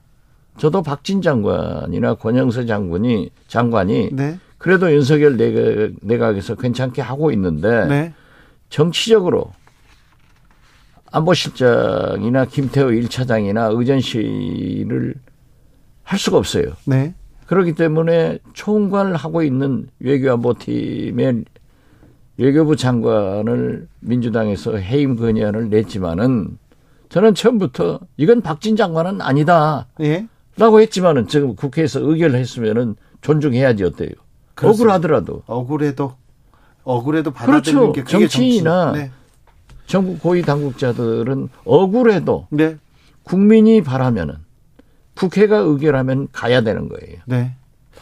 어, 한국갤럽이 지난 27일에서 29일 사이에 성인 1000명을 대상으로 조사했습니다. 윤 대통령 직무 잘하고 있다는 응답은 24%에 머물렀습니다. 자세한 내용은 중앙선거 여론조사 심의위원회 홈페이지 참조하시면 됩니다. 잘 못하고 있다는 65%예요. 그러니까요. 잘 못하고 있다는 이게 65%인데 지난 8월 초 박순애 교육부 장관이 5살 예. 입학시키자 학령 인구 조절 그때 또 이준석 대표 이거 막 어? 사건 났을 때 24% 갔어요. 예. 그래가지고 조금 올라갔다가 31, 2% 올라갔다가 다시 곤두박질 치는 거예요. 가만히 아니 그런데 어떻게 이것이 가짜입니까? 알겠습니다. 근데 가만히 있거나 왜 말을 안- 나를 이렇게 흥분하게 만들어요? 그러게요. 원장님 왜 화나셨어요? 학원장께서 네? 학원장. 학원장. 제가 학원장, 학원장. 아, 제가 학원장이에요. 이거 학원장은 박지원이 해야죠. 이거는 참, 주진우가 무슨 아, 학원장을 해요. 그런데, 어, 여론조사의 내용을 조금 들여다볼게요. 원장님께서 말씀하셔서. 부정 평가의 이유. 왜 나는 대통령이 못하고 있다. 이유 가장 높은 이유는요. 외교를 못한다. 17%고요. 경험 자질 무능함이 13%. 그 다음에 발언 부주의 8%. 그리고요. 경제 민생을 살피지 않는다. 7%. 전반적으로 잘못한다. 진실하지 않다. 신뢰 부족하다. 6%입니다. 나쁜 것은 다 나오잖아요. 그러니까요. 거기에다가 외교 순방이 국가에 도움이 됐다는 33%고 네. 도움이 안 됐다가 54%예요. 그러니까요. 국민이 다 안다고요. 내용이 안 좋아요. 바이든이라고 한 것을 국민은 아는데 대통령만 모르시는 거예요. 아 그래요? 그러니까 대통령께서 박진 장관 얘기하니까 도스태핑 하면서 국민은 옳고 그런 것을 잘 압니다. 네, 잘 알아요. 잘 알아요. 그러니까는 여론조사도 보면은 62%가 나는 바이든으로 들었다. 네, 그런데 다 국민이 알아요, 이제. 예, 그러니까 저는 대통령이 오늘이라도 죄송합니다. 한마디 하면 다 끝나는 거예요. 그래요. 그렇게 아니, 끝나야 됩니까? 한 자리 숫자인 오늘 정리를 하고 가야지 내일 10일 일요일 계속 하면은 어? 경제 또 어디로 가요? 그러니까요. 경제 민생 챙겨야 되는데 환율 계속 올라가죠. 주가 떨어지죠. 외환위기 때보다 더 힘들다 얘기하고 더 힘든 겨울이 온다고 하는데 아무 말도 없어요. 여기에 대해서는. 빨리 정리해 주시는 것이 좋습니다. 네, 그래요. 빨리 정리해야 되는데 정리 안 할 것 같아요. 사과하고 네. 간투해야죠. 그래요. 저는 이제 대통령께서 끝까지 그렇게 나가면 이제 강대강 아니에요? 예. 이제 국회 의결도 이제 승인 거부, 즉 거부권 행사를 하면 강대강인데 거듭 말씀드리지만 정치권에서는 강대강으로 하면 승자도 없고 패자도 없고 비겨요. 국민이 지금은 이제 그만해라. 짜증난다. 네. 또 바이든이냐? 또 이 XX냐? 이러니까 무승부로 가면은 뭐 하겠어요? 알겠습니다. 원장 그만합시다. 이제 음, 네, 네. 아 국민이 지겨워해요. 그러니까요. 힘들어요. 네. 저도 똑같은 말 반나가서 하는 게 네. 이게 돼요? 아니 그런데 어, 원장님 바이든으로 들으셨군요. 예? 바이든이라고 들으셨군요. 저는 안 잡혀간다니까요. 왜요? 다 아니 국민은 다 바이든으로 들었는데 네. 대통령이 당신이 제일 잘 아실 거 아니에요. 제일 잘 알죠. 한 것도 네. 그것도 잘 아시는데 처음에 아니 15분 있다가 1시간 50분 있다가 그걸 얘기를 했으면 믿어요. 예. 그런데 그 뭐 15시간 동안 우리 한국으로 해서 뭐 네. 음성 분석을 해서 어쩌고 저쩌고 했다가 네. 이 XX는 미국 국회가 아니고 한국 국회의원을 향해서 했다. 그건 좋아 잘한 거예요. 그리고 바이든은 날리면이다. 네. 이건 안 되죠. 뉴스 속보 말씀드립니다. 대통령실에서 윤 대통령 박진 해임 건의안 안 받아들이기로 했습니다. 제가 그러잖아요. 네. 받을 사람 받는다고 생각한 사람이 아무도 없을 거예요. 안 받고 그 근데 만약에 만약에 이걸 받는다고 하면 그러면 이 문제를 조금 푸는 데는 국정 운영에는 좀 수월하지 않을까 그런 생각도 협치가 시작되겠죠. 네. 그러니까 민주당 의 이 그 강공 드라이브를 하나 받아줬으니까 민주당도 한 발짝 물러서고 아 그렇죠. 그리고 또 얘기하고 아 지금은 마주보는 화차가 계속하면은 충돌밖에 안 돼요. 빵 터져서 사고 나는데 네. 뒤로 물러서 한 번씩 생각해봐야지. 네. 뭐 대통령께서 박진 장관 받아들이지 않은 것은 당연한 거라고 저는 생각합니다. 알겠습니다. 네. 어, 또 원- 그런 박진 장관 외교부 장관 했다가 옛날에 또 MB 때 외교부 장관 또 쓰면 큰일 나잖아요. 그러니까요. 또 그럴까봐 걱정이에요. 어, 그것 때문에 걱정이지. 아, 네. 그 얘기는 조금 이따가 하겠습니다. 아까 원장님께서 아, 지난번에 8월 달에 24% 대통령의 직무 수행 잘하고 있다가 24%까지 떨어졌다. 잘못하고 있다는 66%까지 갔다 얘기하셨는데요. 그때는요. 지난 8월 2일에서 4일까지 한국갤럽이 조사했습니다. 어, 자세한 내용은 한국갤럽이나 중앙선거 여론조사심의위원회 홈페이지 참고하시면 됩니다. 저희는 공정하니까요. 원장님 나왔을 때 더 공정하게 글쎄 이게 그걸 제가 인용하면은 자꾸 그 뭐 해야 돼요. 얘기를 하니까 네. 해야 돼. 시간을 보려고 했나? 아니요, 아니요. 그런 그런 건 아니고. 그런데 아까 말했듯이 자꾸 MB 때 사람을 씁니다. 이주호 MB 교육 정책의 입안자였어요. 그때 굉장히 많은 논란도 있었고 비판도 많았는데 다시 씁니다. 김문수 전 경기도지사 또 다시 씁니다. 저는 깜짝 놀랐어요. 이명박 대통령이 대통령 취임했나? 네. 아무리 윤석열 정부가 MB 시즌 2라고 거의 정책이 같잖아요. 사람들 또 그때 그 사람도 사람들. 많고요. 예. 그런데 참 성공을 위해서는 성공한 정부의 사람들 네. 그리고 좋은 사람들을 써야 되는데 김대기 실장이 그런 말씀을 했더라고요. 예. 많은 사람을 접촉했지만은 고사한다. 아. 안 하려고. 할 만한 사람이 내가 왜 윤석열 정부에 들어가서 나까지 망하냐 고사하는 거예요. 그리고 최근에 제가 몇 곳에 출연을 했는데 예. 뭐 다른 곳이니까 얘기를 하지 않겠습니다만은 가는 곳마다 폭발적인 반응. 폭발적인 뭐 100만 하루 만에 100만이 접속을 하더라고요. 예. KBS 어제 그제 저녁에 예. 더 라이브 예. 11시에 이재호 국민의힘 상임 고문라고 했는데 이것도 지금 뭐 하루 만에 20몇만이 view를 하더라고요. 네네. 이게 제가 인기가 있어서 잘해서가 아니에요. 네. 방금 김대기 실장이 고사하더라.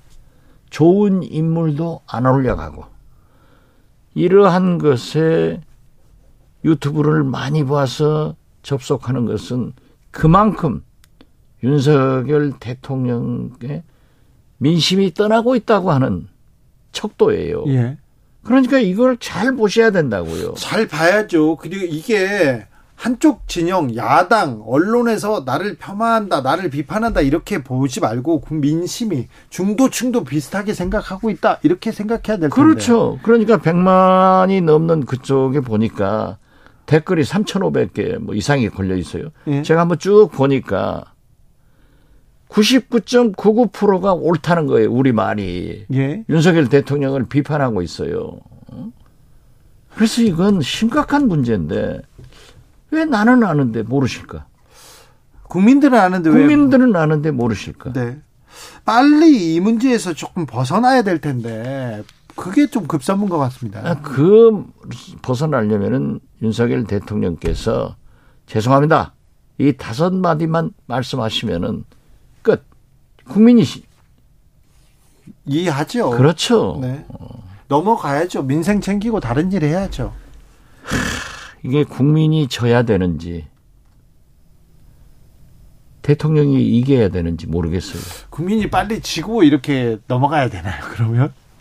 글쎄 국민을 이기는 정치인이 있습니까? 없죠. 민심을 이기는 정치는 없어요. 그런데 왜 이 늪에 빠져서 벗어나려고 하지 않을 거야. 그게 대통령을 검사하듯 하니까 그런다. 저는 그렇게 봐요. 여러분들도 그런 논평을 했던데 네. 이 XX 저 XX는 검사는 입에 달고 산다. 네. 10년만 넘으면 그건 뭐 보통 하는 말이다. 습관적으로 그렇게 하는데 이 검사는 제 경우를 보더라도 대법원에서 무죄 판결 났는데 네. 내 담당했던 부장 검사는 그것도 인정하지 않더라니까요. 그 이렇게 자기들의 옳이 자기들만이 옳다는 그렇죠. 아집을 가지고 있어요. 네.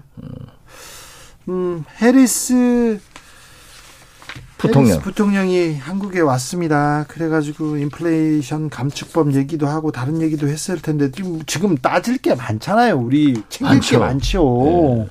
근데 그런 문제를 가지고 고민을 하고 물가에 대해서 전기세를 가지고 대통령한테서 그런 얘기가 나와야 국민들이 조금 안정감을 찾을 텐데 계속해서 지금 뭐 MBC로 갔다가 MBC가 잘못했다로 갔다가 그다음에 박진 해임 이제 뭐 국회의장 나가라 이렇게 계속 갈 다음 주 국감인데 계속 다음 주에도 이 얘기를 할 것 같아요.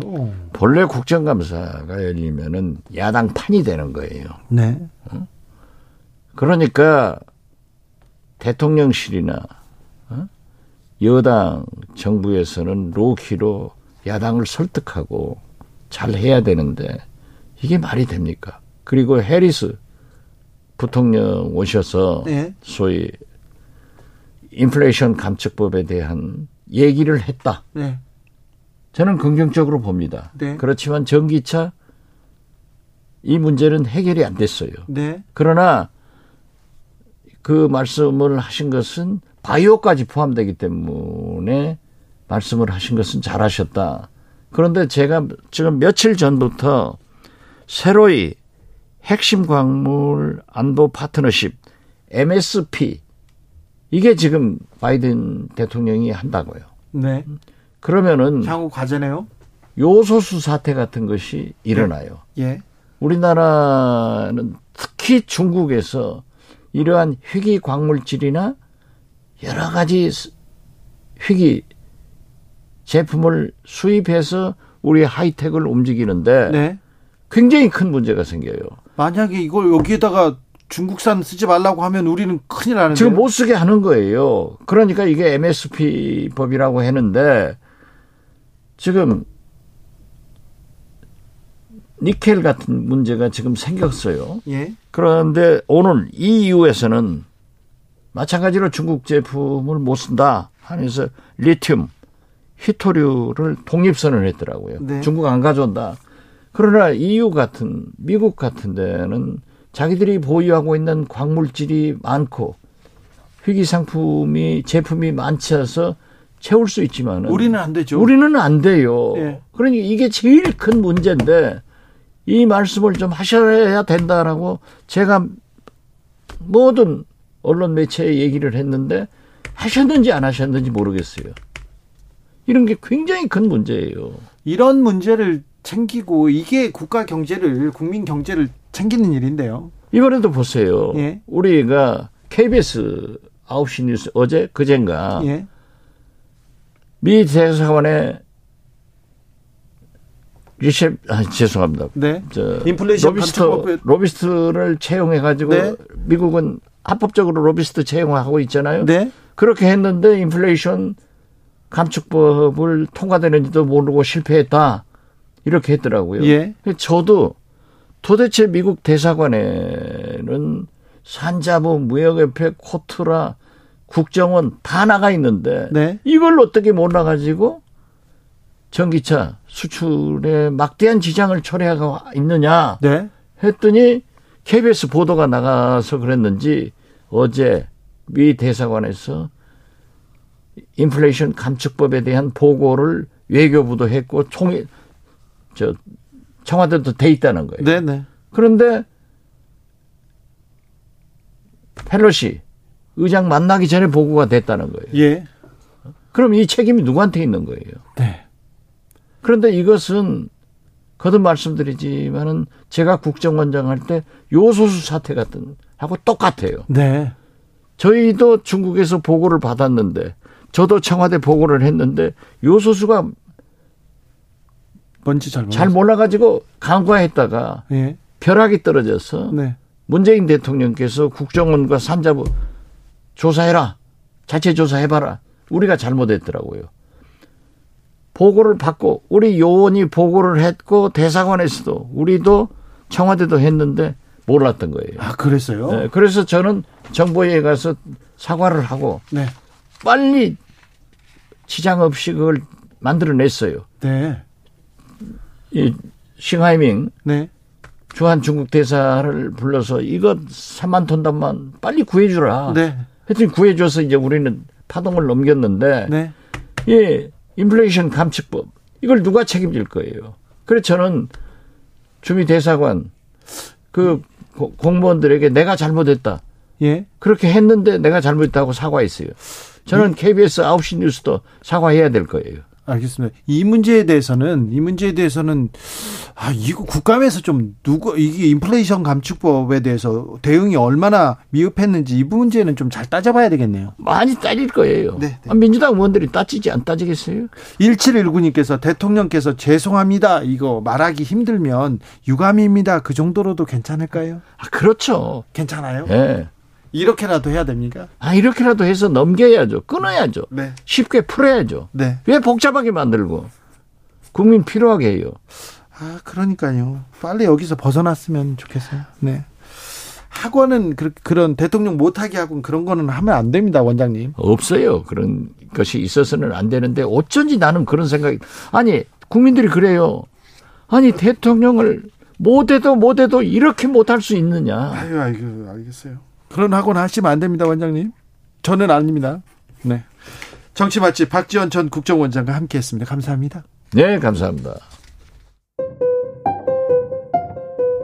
정치 피로, 사건 사고로 인한 피로, 고달픈 일상에서 오는 피로. 오늘 시사하셨습니까? 경험해 보세요. 들은 날과 안 들은 날의 차이. 여러분의 피로를 날려줄 저녁 한 끼 시사. 추진우 라이브.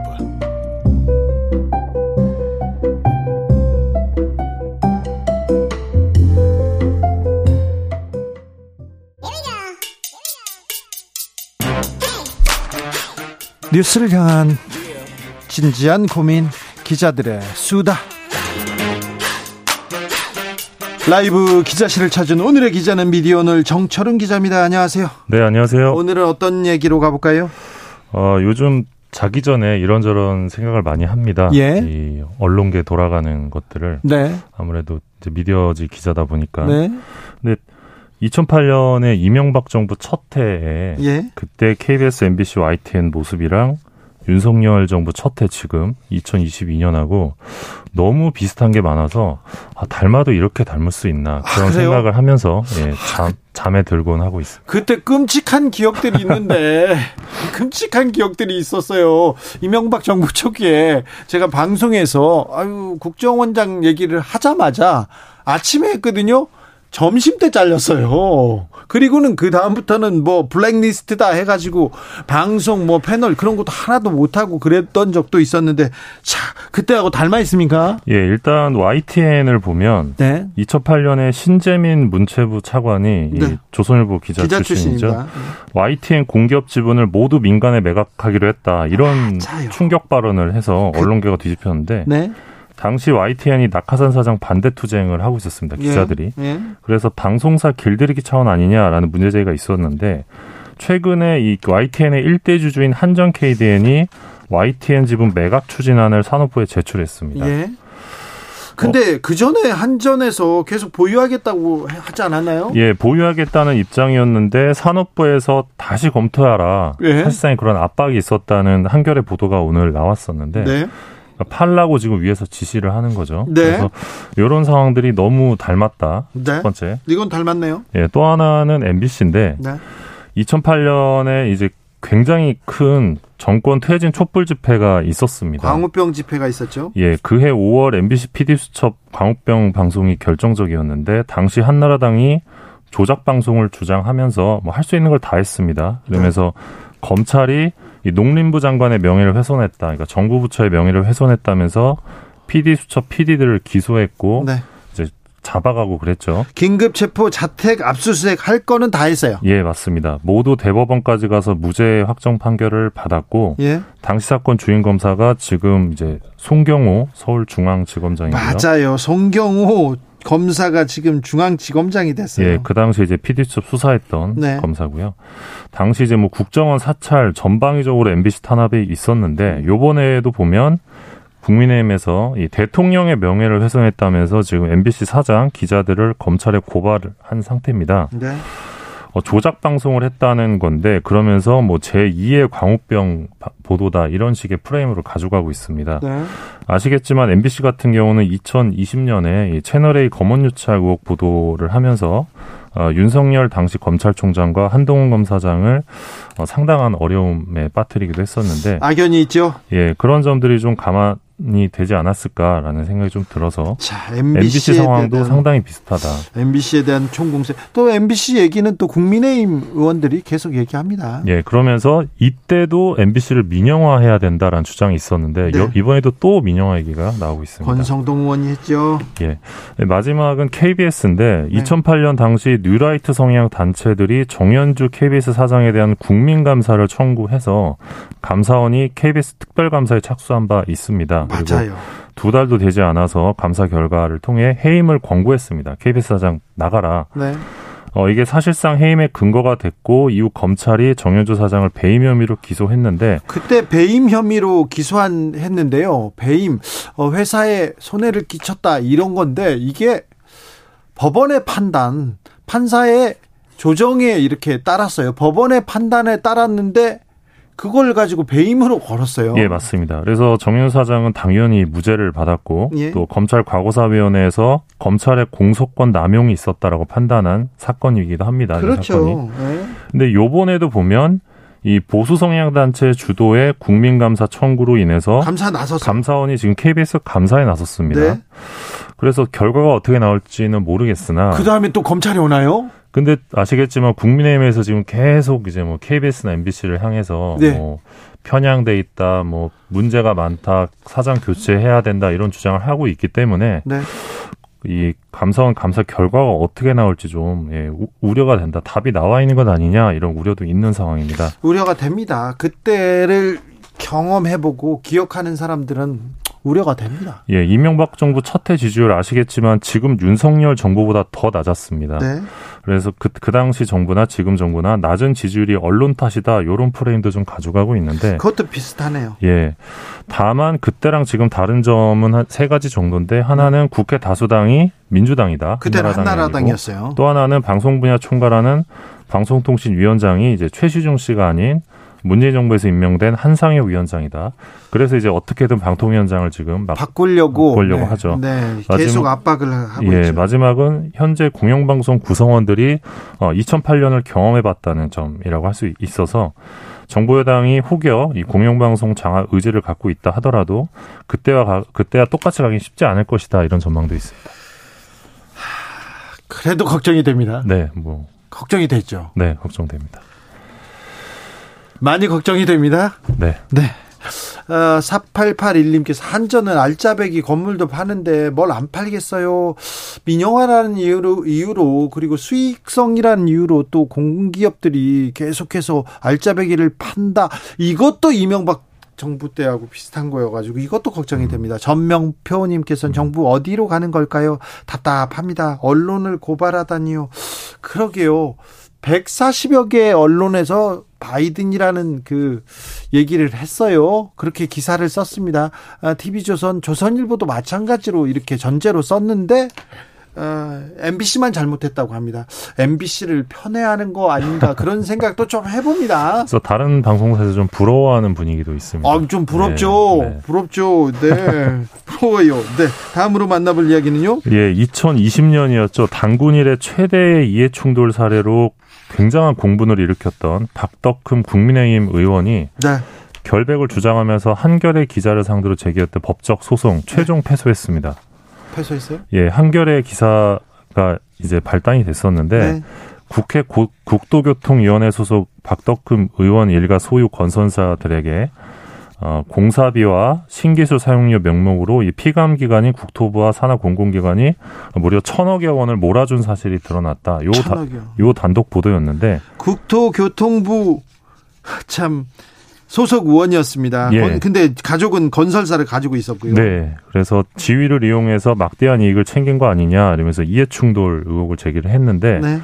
어, 그래서 박덕흠 의원이 한겨레 기자를 상대로 6천만 원의 손해배상 청구 소송 제기했는데 자 기사로 지금 내 명예훼손 네. 했으니까 돈 내놔라 이렇게 소송했어요. 네.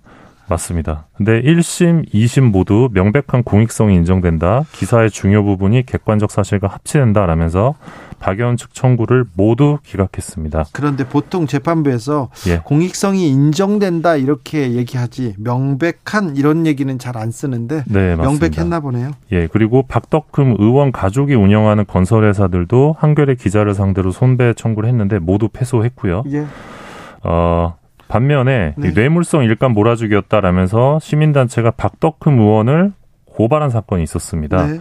그 건은 최근에 지난 7월이었는데 어, 증거 불충분으로 예, 박 의원께서 무혐의 처분을 받았습니다. 박 의원도 무혐의 처- 처분 받았네요. 이분 뭐 그때는 시끄러웠고 어떻게 국회의원의 지위로 이렇게 수익 사업을 하느냐 이렇게 말이 많았는데요. 네, 지금 뭐그 다시 들어오셨어요. 그때는 네, 뭐 복장도 하셨고요. 네, 네. 뭐 당을 나갔었는데 복당해가지고 지금 예. 잘 활동하고 그래서. 그 이 기사를 썼던 한겨레 기자는 네. 단한 번의 출석 조사 박덕흠 의원 상대로 단 한 번의 출석 조사도 하지 않은 검찰과 경찰의 봐주기 수사가 개탄스럽다 이런 입장을 밝혔습니다. 그렇게 됐군요. 다음 뉴스로 가볼까요? 어 조금 잘 요즘은 잊혀져 있는 소식, 소식인데 네. 신문사 부수 조작 관련해서 네. 내부자의 목소리를 처음 들었습니다. 어떻게 조작을 하는지. 어떻게 조작한답니까? 어, 뭐 간단하게 말씀드리면 독, 신문 지국이 있습니다. 네. 거기 독자 관리 프로그램에 들어가서 해당 지역 유력 일간지랑 세트지를 칩니다. 네. 이 세트지라는 게 서비스지 개념인데 거의 공짜로 그냥 넣어주는 거예요. 이- 아 그래요? 예, 그것도 인정해 주는 겁니다. 유료 부스로. 아, 그리고 구독을 중단했던 독자를 살립니다. 죽은 독자를 살려요. 예. 그리고 경쟁지 독자를 우리 독자로 바꿔놓습니다. 예. 이런 작업들을 이제 프로그램으로 하는 건데 그런 다음에 그 ABC 협회라고 있습니다. 신문 부스를 인증해주는 네. 여기 공사원이 오기 전에 미리 작업을 해놓고 공사원이 다녀가면 원 상태로 돌려놓는다고 합니다. 아이고 예. 부스 조작 방법도 대단하네요. 예, 그리고 이 내부자 말로는 회사에서 목표 부수를 정해놓으면 그대로 결과가 나올 수 있다고 합니다. 그러니까 예를 들어서 우리 회사가 어, 미디어 오늘은 몇, 몇 부입니다, 유료 부스가. 라고 통보를 하면 ABC협회에서 미디어 오늘 주장이 맞는지 검증을 합니다. 네. 근데 미디어 오늘이 원하는 대로 그 결과가 나올 수 있다는 건데요. 그만큼 이제 ABC협회 부스 공사가 굉장히 허술하다. 그리고 한 신문지국에서는 실제 돈 내고 보는 유료 독자가 두 명이었다고 합니다. 네. 두 명이었는데 회사에서 이거를 얼마나 부풀렸습니까? 260명으로 신고를 했대요. 한 두 분대 260%요. 예, 그래서 이거를 조작하는 과정에서 굉장한 자괴감을 느꼈다고 또 했고요. 예, 그 지금 수사는 잘 되고 있습니까? 예, 지난 7월에 서울경찰청에서 부수 조작 의혹을 받고 있는 조선일보 본사 압수수색했는데 네. 지금 뭐 그 이후에 들려오는 소식은 없고 제가 이 내용을 취재한 이유는 이 제보자도 아, 나의 증언이 좀 수사에 도움이 되겠으면 좋겠다. 신문업계에 좀 달라져야 된다. 이런 말씀을 전해주기도 했습니다. 서울 경찰청에서 지금 수사하고 있는데 좀 성과를 내서 언론의 좀 공정성을 위해서 좀 기여도 하고 경찰이 수사를 이렇게 잘한다 이런 것도 좀 뽐내고 그랬으면 좋겠습니다. 네. 미디어 오늘 정철훈 기자였습니다. 감사합니다. 고맙습니다. 교통정보센터 다녀오겠습니다. 정현정 씨.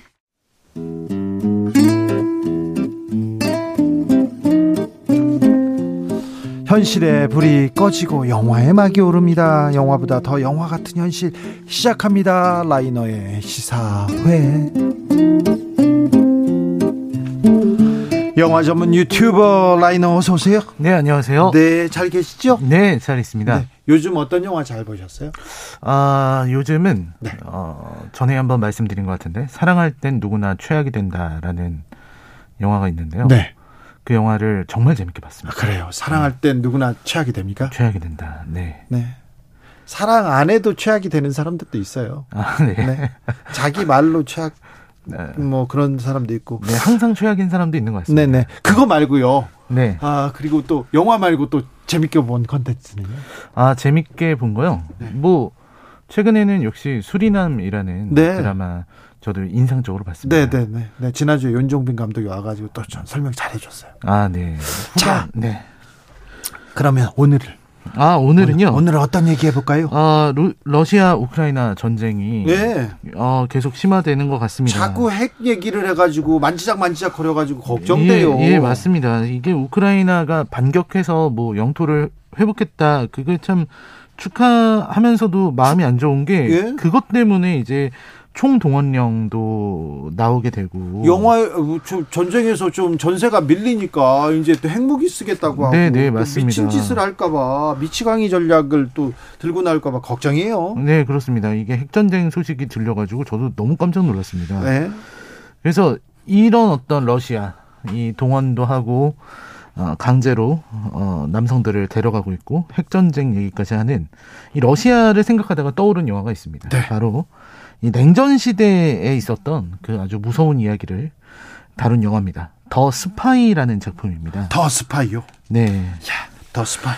일단 하, 제목이 네, 무겁습니다. 어떤 영화입니까? 아, 네. 이 영화는 이제 나온 지 얼마 안 된 영화고요. 더 네. 스파이라는 말답게 스파이에 대한 얘기인데 이거는 일반인 스파이의 이야기예요. 음, 일반인 스파이. 네, 네. 그러니까 뭐 첩보원이 아니고요. 네. 어, 훈련받은 첩보원이 아니라 일반인을 스파이로 이제 위장시켜서 임무를 주고 네. 소련으로 보낸다는 그런 내용입니다. 그래요. 하정우네요. 그럼. 아, 그렇죠. 네. 이 배경은 이제 냉전 시대. 네. 이제 2차 세계 대전 끝나고 나서 냉전 시대인데 사실 이 시기에는 이 냉전이라는 거 그리고 소련이라는 걸 헐리우드가 정말 아주 소련 관련된 영화 뭐 엄청 많이 나왔어요. 정말 잘 활용해 먹었습니다. 악의 축으로. 네. 네. 악의 축을 항상 어떤 적이 나오면 소련이었기 때문에 그렇죠. 예, 소련이 붕괴되고 나서 그런 부분에서 이제 할리우드는 전통적인 villain을 잃어버리기도 했죠. 그렇기도 하네요. 네, 그러다 보니까 이제 과거를 이렇게 떠올리는 영화들을 만드는데요. 네. 이 작품은 이제 실존 인물 그리고 실제 사건을 바탕으로 만든 시대극입니다. 아 그렇습니까? 네, 베네딕트 컴버배치라는 아주 뛰어난 네. 배우가, 나오고 있고요. 예. 네, 그리고 전반적으로 완성도도 뛰어나고 긴장감이 굉장히 훌륭합니다. 네.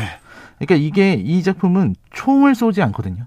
그래요. 네, 총을 쏘고 사람이 죽고 이런 내용이 잘 없습니다. 그래도 좀 영화가 총도 쏘고 좀 사람도 죽고 그래야 좋아요. 저는. 아, 네. 네, 좀 이렇게 가야지. 007처럼 그냥 네. 어, 좀 뜬금없이 음. 또 네, 그런 장면들도 많고 그런 게 좋네. 아무튼 그 총은 안 쏴요.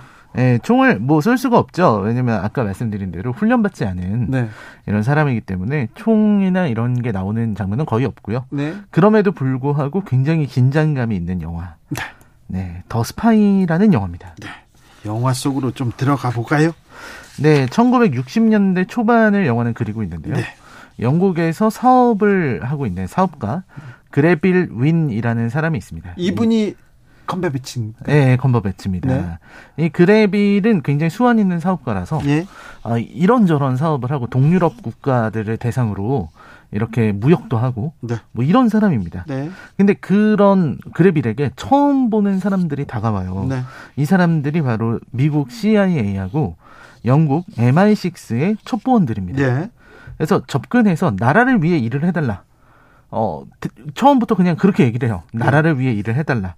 그러니까 그레빌이라는 사람은 당연히 거절합니다.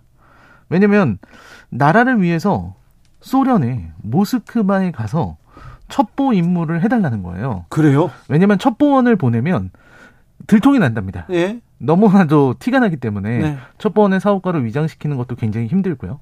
근데 그레빌이라는 사람은 사업가로 동유럽을 왔다 갔다 했기 때문에 소련까지 가도 이상하지 않다는 거죠. 예. 그러니까 간 김에 첩보 임무를 해달라. 네. 어, 너무나도 무서웠기 때문에 이제 거절을 하거든요. 네. 이 거절을 하는 그레빌을 설득해야 되는데 네. 그때 CIA의 에밀리가 핵전쟁 이야기를 꺼냅니다. 에밀리가 여자죠. 네, 여자입니다. 네. 핵전쟁에 대한 얘기를 꺼내는데 예쁜 여배우가 아, 네. 네. 핵전쟁 얘기를 설명합니다. 네, 핵무기가 터질 뻔한 위기가 많았다. 아, 그동안 소련이 네. 어, 느 순간이든 버튼만 누르면 네. 핵무기가 날아올 수 있다. 네. 그 핵무기가 터지게 되면 얼마나 큰 사건이 벌어지는지를 생각을 해봐라. 예. 그, 그러면서 그걸 설명하는 거예요. 핵이 네. 터졌을 때의 그 위력과 네. 어, 어느 정도 순간에 사람이 죽는지. 네. 그러면서 그 얘기를 합니다. 당신이 회사에 나갔을 때 당신 자녀가 다니고 있는 초등학교와의 거리를 생각해 보면 음. 런던에 핵이 딱 떨어졌을 때 당신은 딸을 구하러 가지도 못할 것이다. 예. 그런 얘기를 하는 거죠. 네. 그, 그 얘기를 듣고 아내와 자식들을 마치 협박하는 것 같아서 네. 화가 나서 그레빌이 일어났지만 하지만 에밀리는 끝까지 얘기합니다. 예. 핵전쟁이 터지면 이건 현실이 될 거라고. 예. 그러니까 어쩔 수 없이 설득돼요. 네. 그레빌은 사실 마음이 약한 평범한 사람이기 때문에 네. 이 핵전쟁이 너무나도 무섭지만 자기가 할 수 있는 일이 있다면 가족을 위해서라면 네. 용기를 내야겠다라고 생각을 한 거죠. 네. 그래서 결국은 이 대의를 위해서 어, 대의. 위험천만한 일을 수행하려고 합니다. 근데 평범한 사업가인데 대의를 네. 위해서 나서달라고 그러면 이렇게 나섭니까? 뭐좀뭐 반대급부로 돈을 준다던가 사업체를 더 준다던가. 네, 네 그런 게 있습니다. 아 있어요? 있는데 영화에서는 크게 묘사는 안 하는데요. 아 그래요? 뭐 그걸로 설득됐다기보다는 핵전쟁으로 설득이 된 거예요. 아무튼 명분에 그렇죠. 네. 명분에 이렇게 가야죠. 그렇죠. 물론 이제 계속해서 부자가 되는 모습은 나옵니다. 예. 근데 이 그레빌이 굉장히 이 첩보를 하게 되는데 그게 네. 어떤 거냐면 이 거기 펜콥스키라는 그런 인물이 있어요. 네. 펜콥스키 대령이 너무나도 위험하다고 생각을 한 겁니다. 네. 그러니까 흐르쇼프 그 당시 소련 서기관, 후르시초프. 네, 흐르쇼프, 예. 흐르쇼프를 위험한 인물로 생각하고 있었거든요. 예. 미국은 그리고 그 아래에 있는 펜콥스키라는 대령을 자기들이 확보해 놨습니다. 네. 그래서 이제 그 후르쇼프의 어떤 첩보를 알아내기 위해서 펜콥스키를 만나야 되는 거죠. 네. 그래서 이제 그 러시아, 소련의 모스크바로 가서 펜콥스키랑 만납니다. 만났어요. 근데 여기서 이제 그 주고 받는 건데요. 네. 그러니까 운반책만 하는 거예요. 네. 펜콥스키가 뭘 주면은 그걸 갖고서 와서 이제 영국으로 돌아와서 네. 첩보원들에게 건네주기만 하면 되는 건데. 네. 근데 참 소련의 그 대- 부분이 정말 긴장감이 넘칩니다.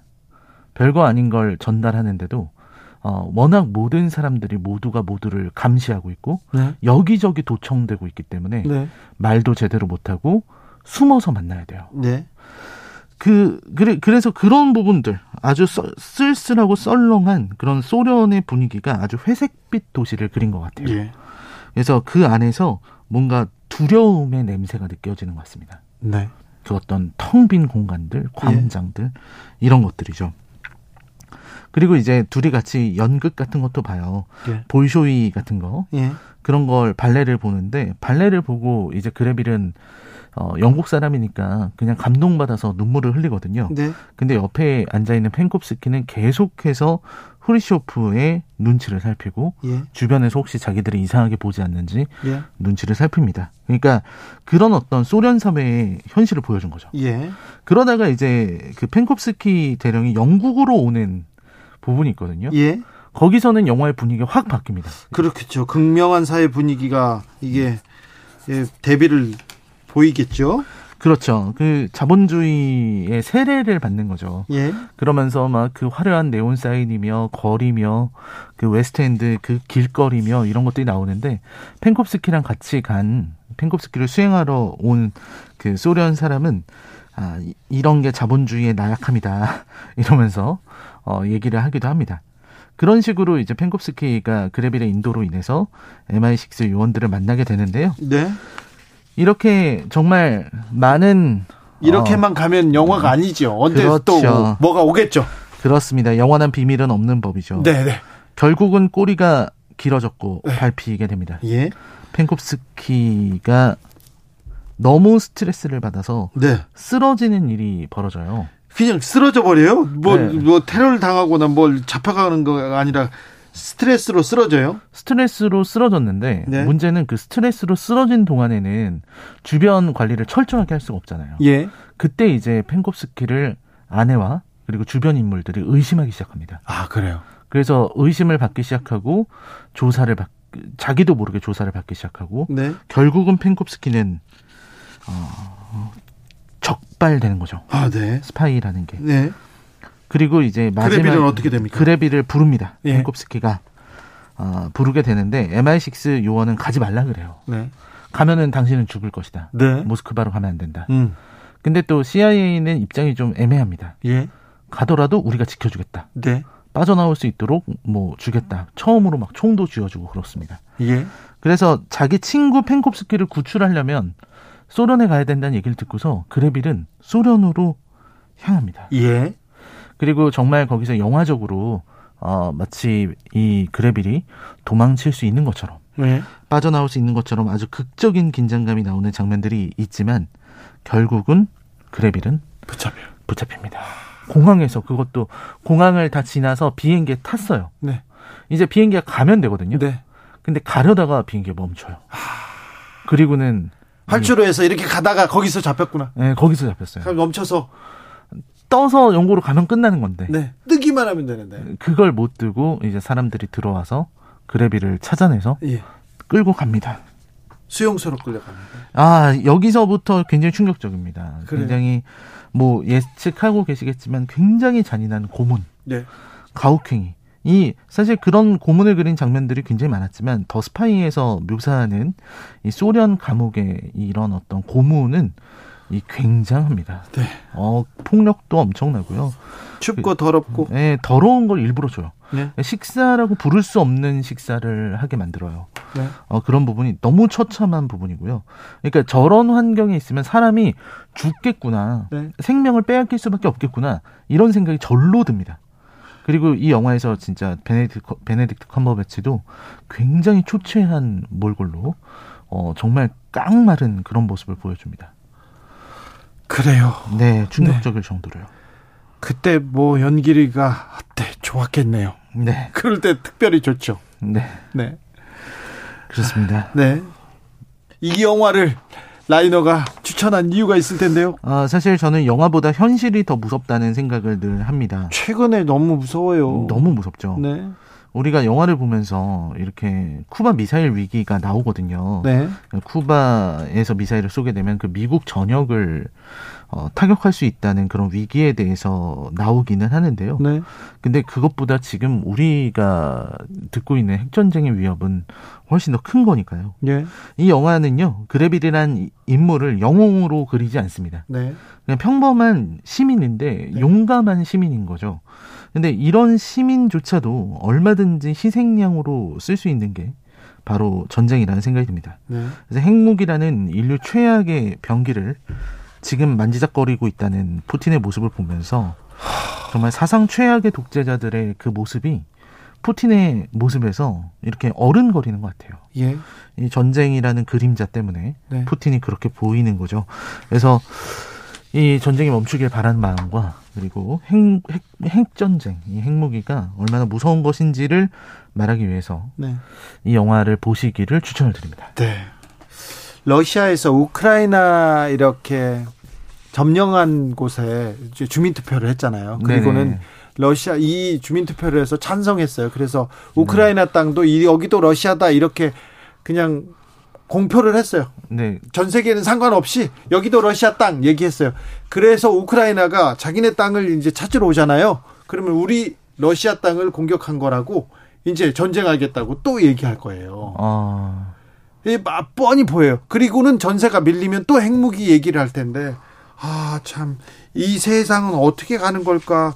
이게 지구촌이잖아요. 러시아와 우크라이나 전쟁인데 우리도 지금 영향을 받고 있어서 여기에 대응을 해야 되는데 안타깝습니다. 안타깝습니다. 헤들님께서 별 기대 않고 봤다가요 푹 빠져가지고요 봤어요 컴버배치 역시 명배우입니다 이렇게 얘기하는데 네, 어, 진짜 대단한 배우입니다. 좋았습니까? 좋았습니다. 네 대단한 배우입니까? 어, 훌륭한 배우죠. 그래요? 네.